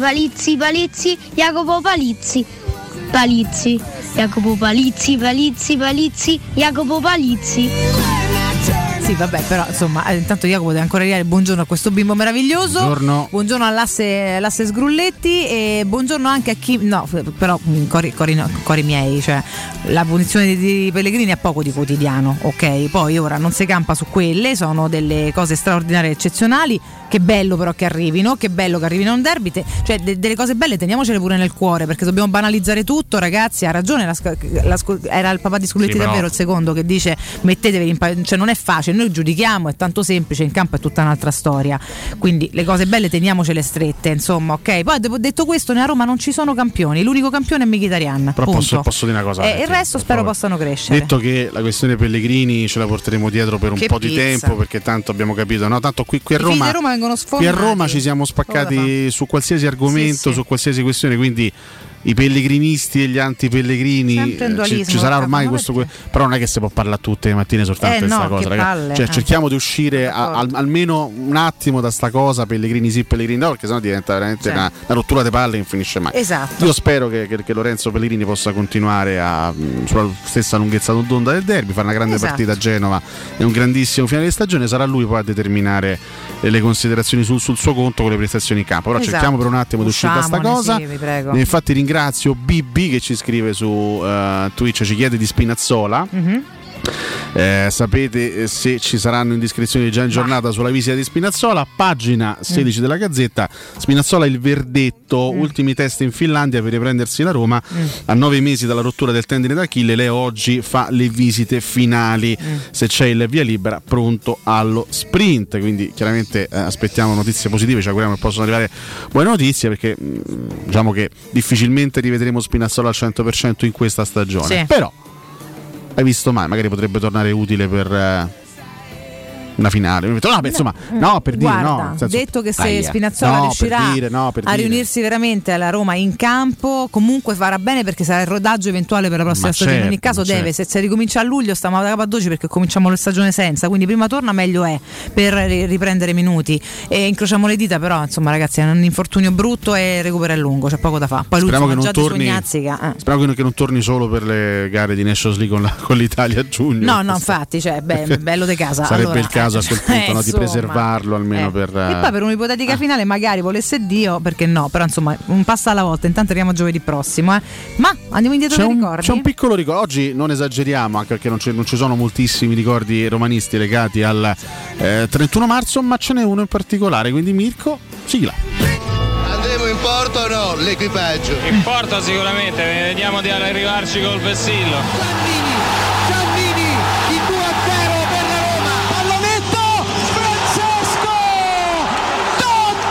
Ringrazio sempre di essere nato romanista. Poi destra di Bordiso, attenzione, rete De Rossi, la Roma in vantaggio, la Roma in vantaggio. Grazie. Stava per nascere Lorenzo Pellegrini, perché Pellegrini è nato il 19 giugno del 1996. Noi torniamo al 31 marzo del 1996. Giornata importante, scusate. Prego, schiarisci la voce e torna da noi. Stavo per strozzarmi. La Roma di Carlo Mazzone va al San Nicola di Bari contro il Bari di Eugenio Fascetti. Passa in vantaggio il Bari al secondo minuto con Parente, e la Roma rimonta nella ripresa grazie ai gol di Francesco Totti e di un altro Francesco, Statuto. Piccola curiosità che mi sottolineava e che mi segnalava Mirko Bonocore: il primo gol di Francesco Totti in trasferta in Serie A. E il primo in A di Parente in tutto questo. Grazie. Prego. No, abbiamo dei contributi. Ma Parente è ancora vivo dopo che Stam gli ha messo le mani al collo. Terrorizzato dalla vita, ma ancora è con noi. Cioè, non si è mai più ripreso, credo. Quella scena è epocale. Per i più giovani non l'hanno mai vista. Andate su YouTube, per favore, mettete Stam. Abbiamo un contributo. Fatevi una risata. Contributo. La parità numerica in campo diventa equilibrio nel conto dei gol al sesto, con Totti pescato da un gran cross di Statuto sul filo del fuorigioco. 1-1. Il Bari sbanda. Al 19esimo tira Giannini. Sulla respinta di Fontana, Statuto realizza il 2-1. Io so che la partita è stata dura e che sia i giocatori della Roma e sia i giocatori del Bari si sono dati battaglia. La Roma era in quel momento sesta in classifica, a pari punti con la Lazio, a quota 42, a meno 1 dal Parma, a meno 2 dal quarto posto dell'Inter. In testa alla classifica c'era il Milan con 59 punti, davanti a Juventus e Fiorentina. Insomma, era la Serie A dei tempi d'oro, con tantissimi grandi giocatori. Lo stesso Bari, ragazzi, il Bari c'aveva davanti questa coppia qui: Kenneth Anderson, Igor Protti. Cioè, ed era il Bari, era il Bari penultimo in classifica, c'aveva davanti attaccante titolare da nazionale svedese e Protti, che per carità bomber di categoria, ma era uno che insomma però, dava di gol ne ha fatti parecchi. Insomma, la Roma era quella di Carletto Mazzone, la conosciamo perfettamente. Cervoni, Aldair Petruzzi, Lanna, Moriero, fatto oggi il compleanno di Moriero, auguri. Di Biagio, Giannini, Statuto, Carboni, Balbo, Fonseca, romantica, con Totti che entrò al posto di Balbo al 31esimo del primo tempo. Vedi? Evidentemente problemi fisici per l'attaccante argentino. Questo ricordo, perché appunto legato al primo gol in trasferta del nostro capitano nella sua carriera, primo gol in trasferta in Serie A. Mirko, solo questo era il ricordo di oggi.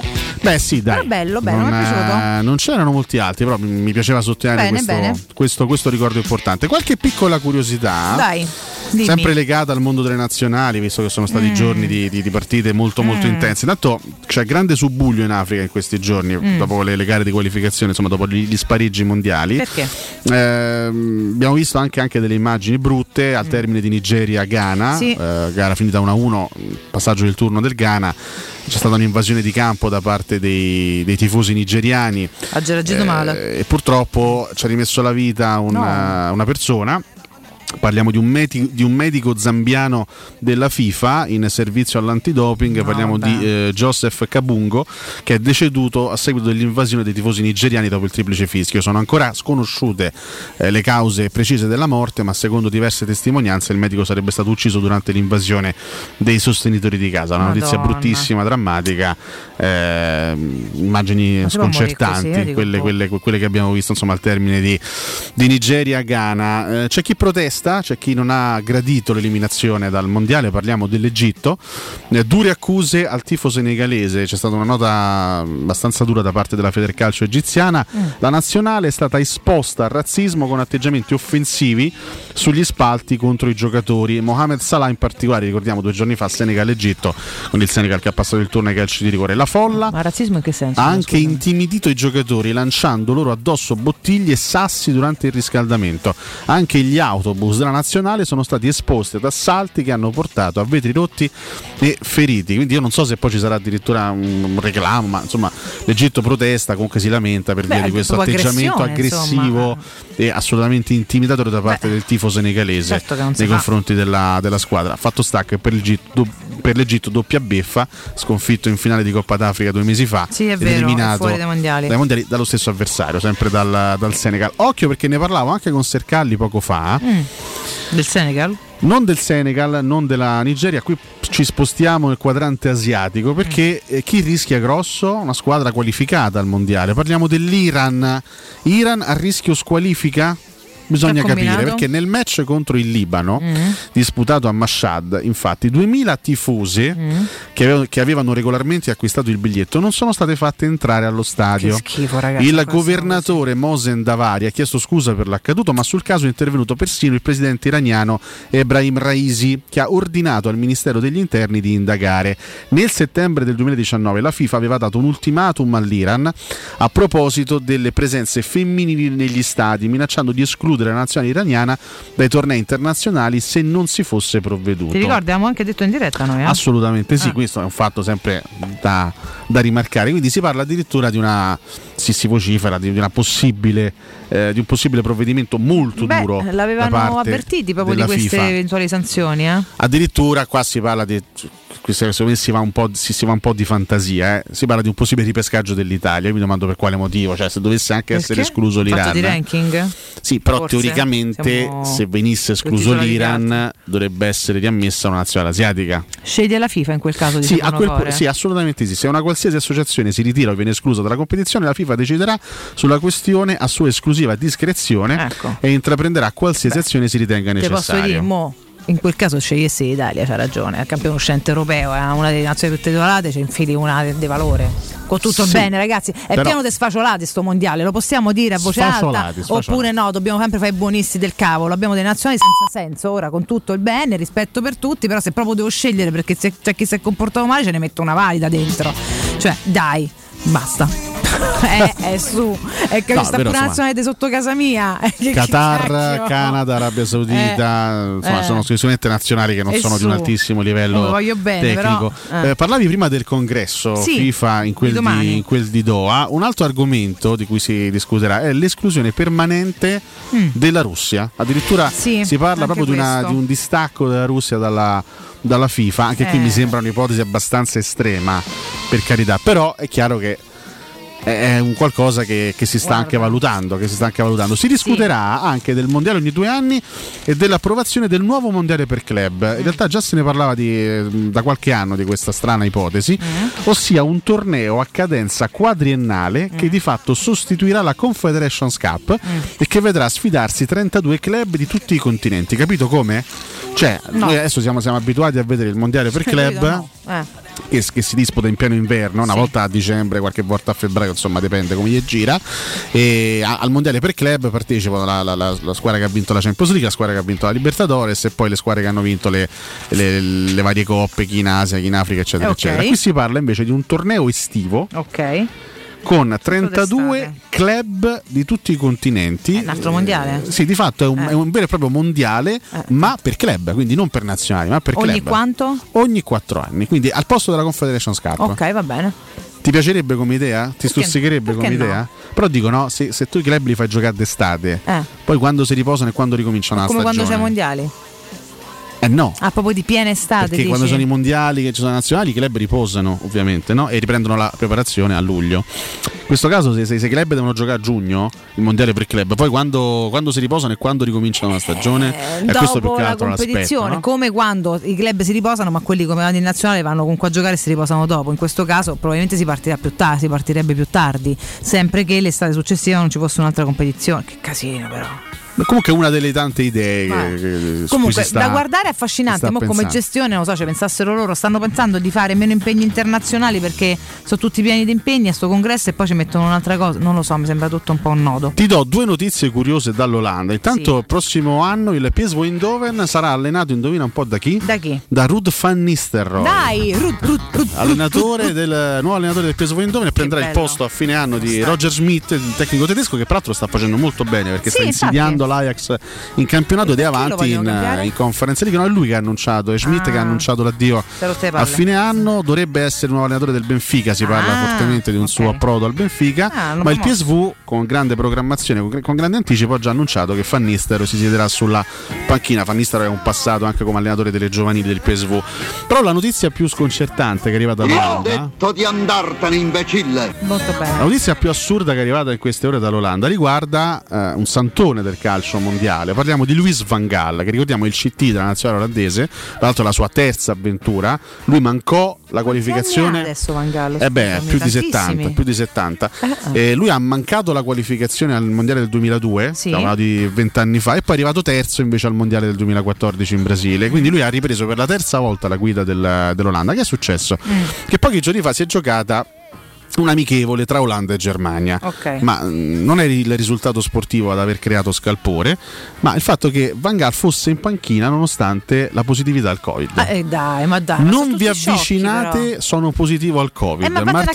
Martedì sera Louis van Gaal ha spiazzato i giornalisti durante la conferenza stampa al termine, sta parlando in pazzo totale, al termine dell'amichevole pareggiata dall'Olanda contro la Germania. Il tecnico degli Orange, infatti, lunedì, a poco più di 24 ore dalla partita con i tedeschi, è il risultato positivo a un test molecolare, eppure si è presentato allo stadio, ha partecipato alla partita, ha abbracciato i propri giocatori e quelli avversari, il tutto senza mascherina o altre precauzioni. E in Germania comprensibilmente il suo comportamento fa discutere, anche perché lo stesso Van Gaal ha affermato che venerdì non sarà presente ai sorteggi, quindi domani non ci sarà alla Coppa del Mondo, proprio perché è stato trovato positivo al test.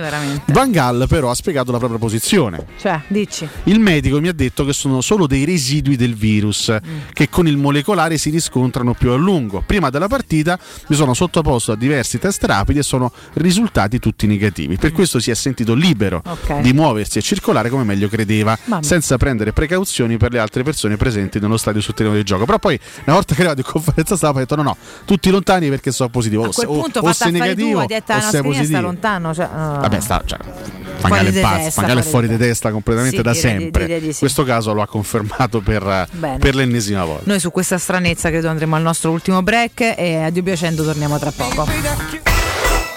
Pubblicità. Nel cuore dei Parioli, uno dei quartieri più esclusivi ed eleganti della capitale, la società Mnemosine dispone di un edificio di pregio con ampia scelta di appartamenti e uffici di vari tagli, tutti rifinitissimi e perfettamente ristrutturati, dotati di impianti autonomi di acqua calda e riscaldamento, pannelli solari e fotovoltaico. La posizione è strategica, il prestigio e la cura dei dettagli fanno di questo edificio un ottimo investimento. Per qualsiasi informazione rivolgetevi al 345 713 5407 e visitate il sito www.keikalt.com. Mnemosine SRL è una società del gruppo Edoardo Caltagirone, la tua casa senza costi di intermediazione.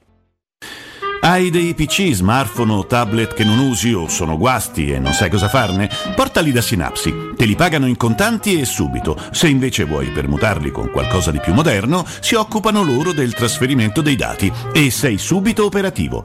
Controlla sul canale Telegram Sinapsi Roma tutte le offerte o vai a via Eschilo 72H presso il centro Eschilo, numero verde 812 3997.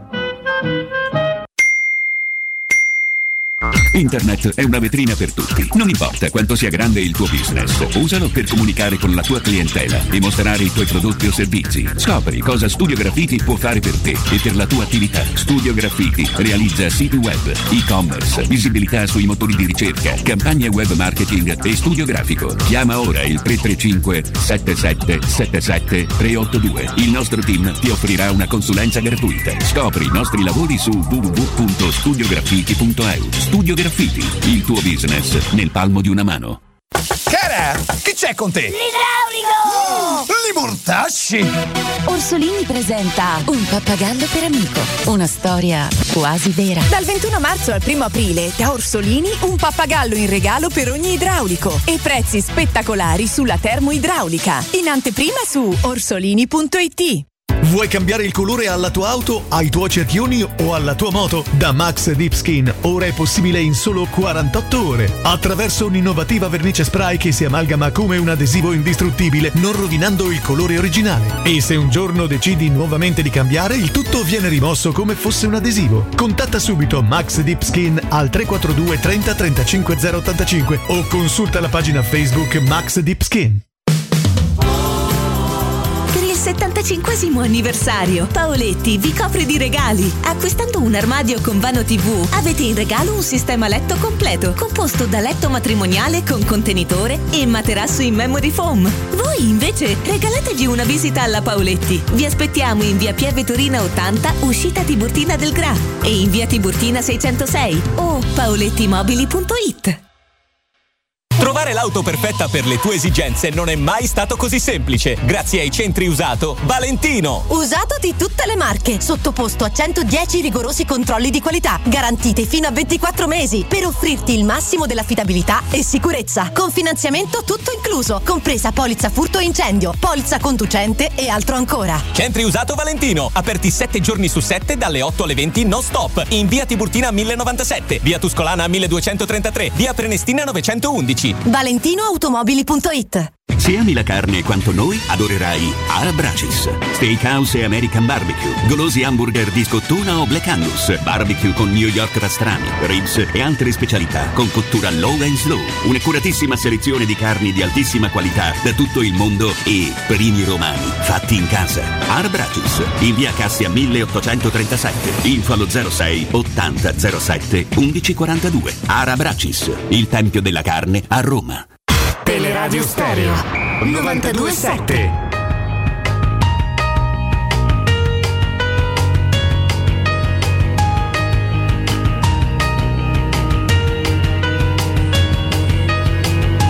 You are one of God's mistakes. You crying tragic waste of skin. I'm well aware of how you still won't let me in. Now I'm breaking down your door to try and save your swollen face. Though I don't like you anymore, you lying, trying waste of space. My own mind.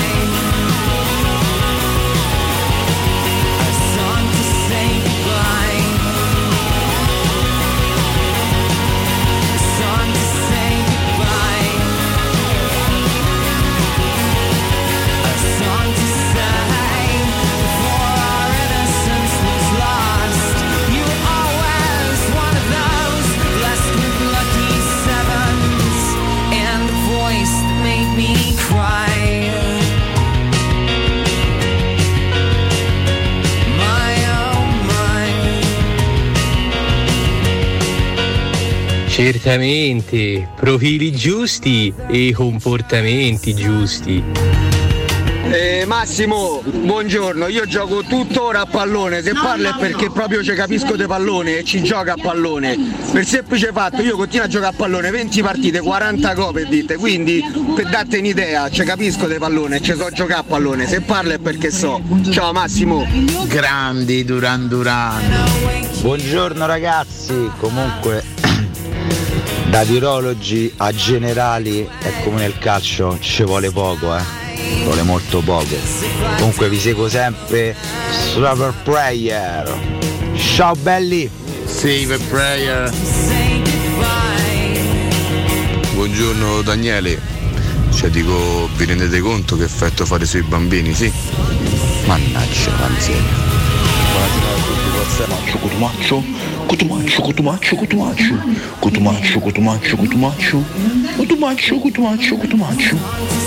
Purtroppo anche sugli adulti.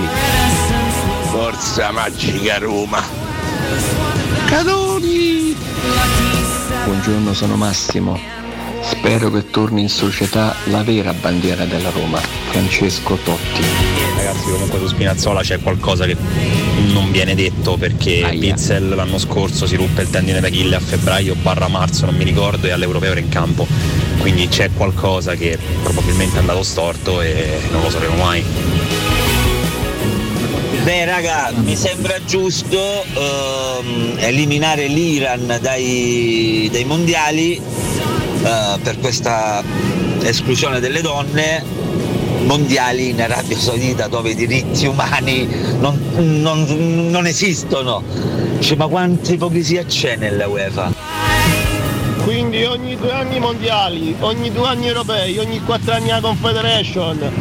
Sti ragazzetti, sti 4 spicci che guadagnano si meritano, Buongiorno, scusate una domanda, ma sto mondiale non ho capito, per club andrebbe giocato durante l'estate, alla fine dei campionati? No, perché se fosse così, se viene giocato ogni 4 anni, ogni 2 ci stanno europei, ogni 4 ci stanno i mondiali normali per i nazionali, per mondiale per club quando giocavamo, scusate? No, non si può discutere, punizione di Pellegrini, ammazza, o stavamo bruciati comunque. Su questo siamo d'accordo, che siamo bruciati, non c'è nessun tipo di dubbio, assolutamente. Quando andrebbero giocati? È chiaro che in effetti questo eventuale progetto del mondiale per club sarebbe incompatibile con il mondiale per nazionali ogni 2 anni, evidentemente, no? È un qualcosa di alternativo. Avete presente la Confederations Cup come è stata strutturata diciamo, nell'arco degli ultimi 20-30 anni? No, una competizione di prova in vista del mondiale, che si è giocata l'anno prima del mondiale nella stessa zona, quindi nella stessa nazione, sì, in cui poi si sarebbe giocato il mondiale, quindi una sorta di prova generale.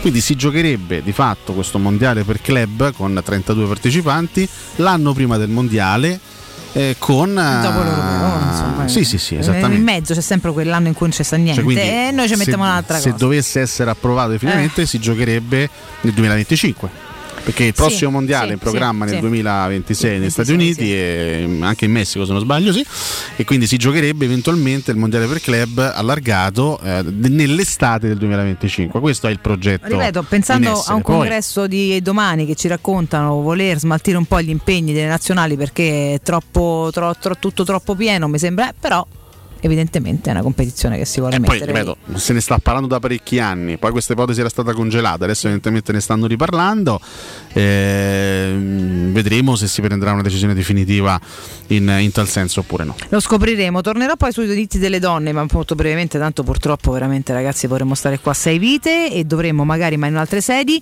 E prima vado da Domenico, parliamo della Plini e Gigliotti. Domenico, buongiorno. Ciao Valentina, buongiorno a te e a tutti gli ascoltatori. Buongiorno Domenico, ben trovato. Allora, partiamo proprio dalle basi, ok? Spieghiamo ai nostri ascoltatori chi è la Plini e Gigliotti. Allora, certamente, la Plini e Gigliotti è un'azienda leader a Roma per quanto riguarda l'installazione di ganci di traino e la vendita di rimorchi per auto.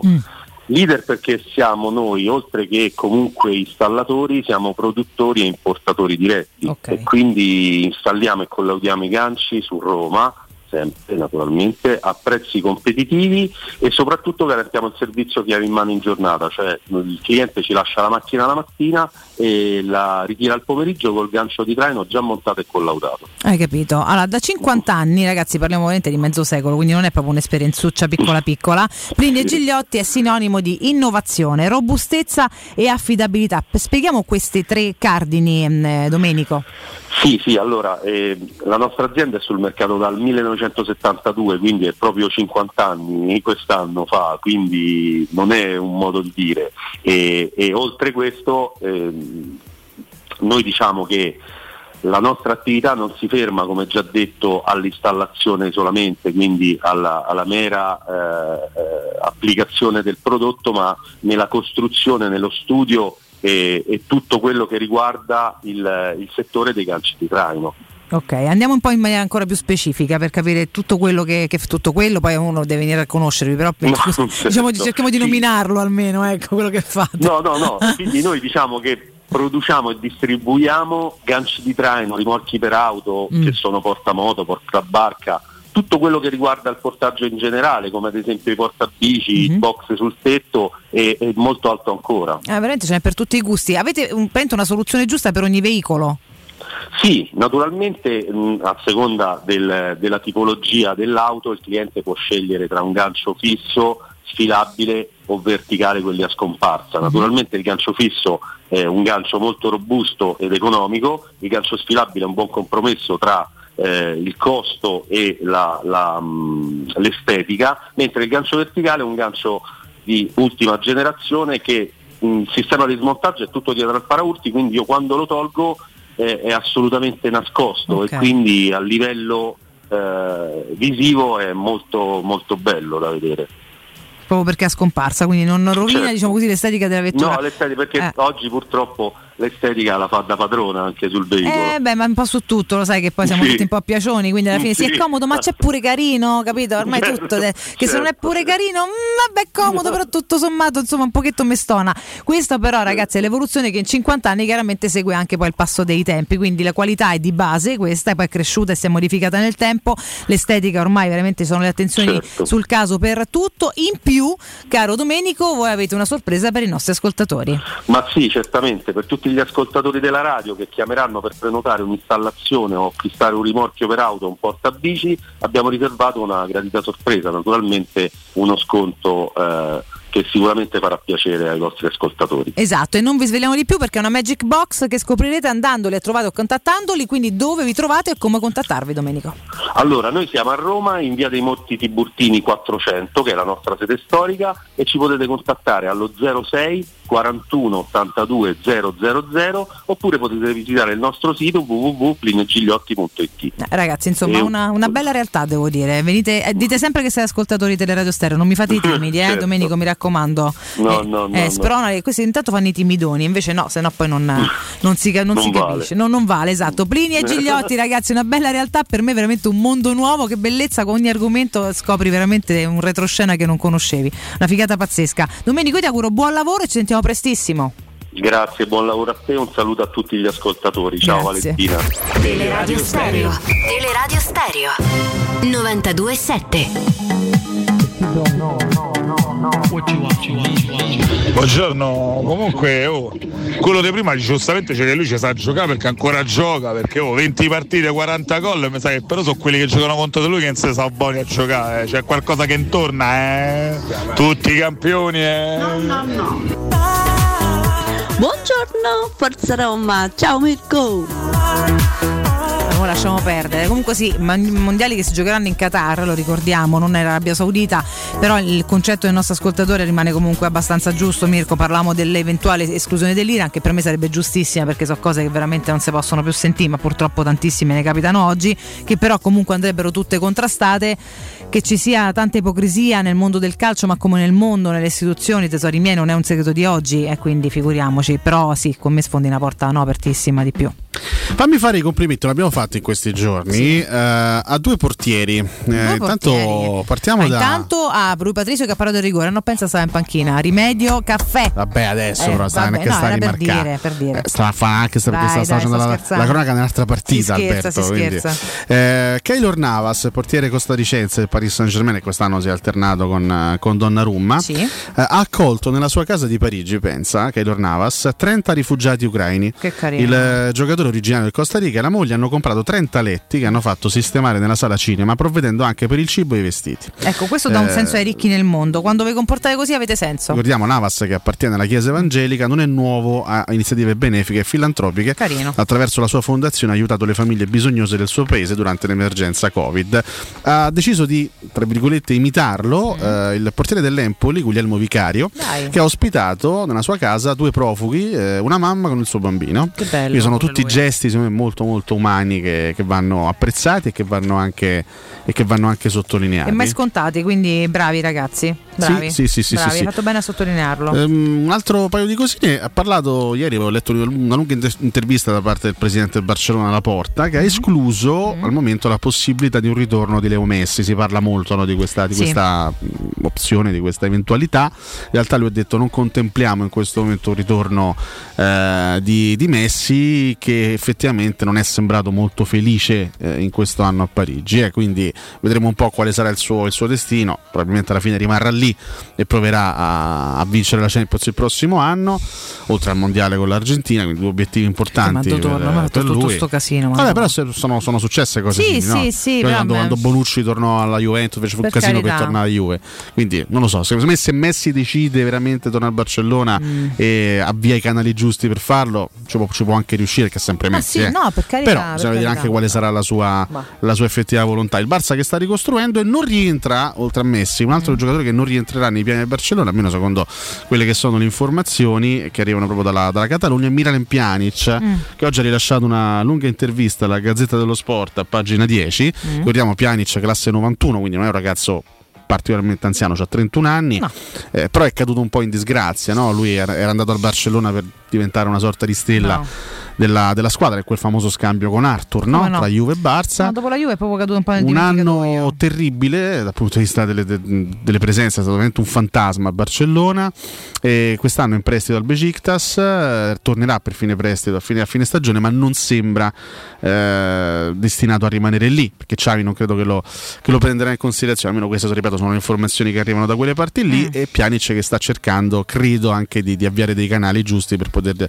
tornare in Italia. Oggi, tra le tante cose, dice, insomma, fa capire di essere intenzionato ad un ritorno nel nostro paese, visto che qua, insomma, tra Roma e Juventus si è trovato particolarmente bene. Hai capito? Vabbè, noi accogliamo questa volontà e vedremo quello che il mercato ci riserverà. Addirittura lui dice: mi manca molto l'Italia, sinceramente io tornerei molto volentieri. Per farvi capire, l'eliminazione dell'Italia dal mondiale mi ha colpito come se fossi anche io italiano. Mi sembra un po' ruffiana come cosa, un pochino troppo, però provocazione, diciamo che... te lo riprenderesti? No. Okay. Almeno faceva impazzire 8 anni fa, figuriamoci adesso. Neanche a me, sono d'accordo con te, figure, però sai, ci stava la domanda, quindi chissà. Magari è una domanda che, se dovessero continuare questo trend, potremmo fare ai nostri ascoltatori in un altro giorno noioso. Però adesso ci stiamo riavvicinando al campionato, quindi da domani andiamo dritti sulla Samp.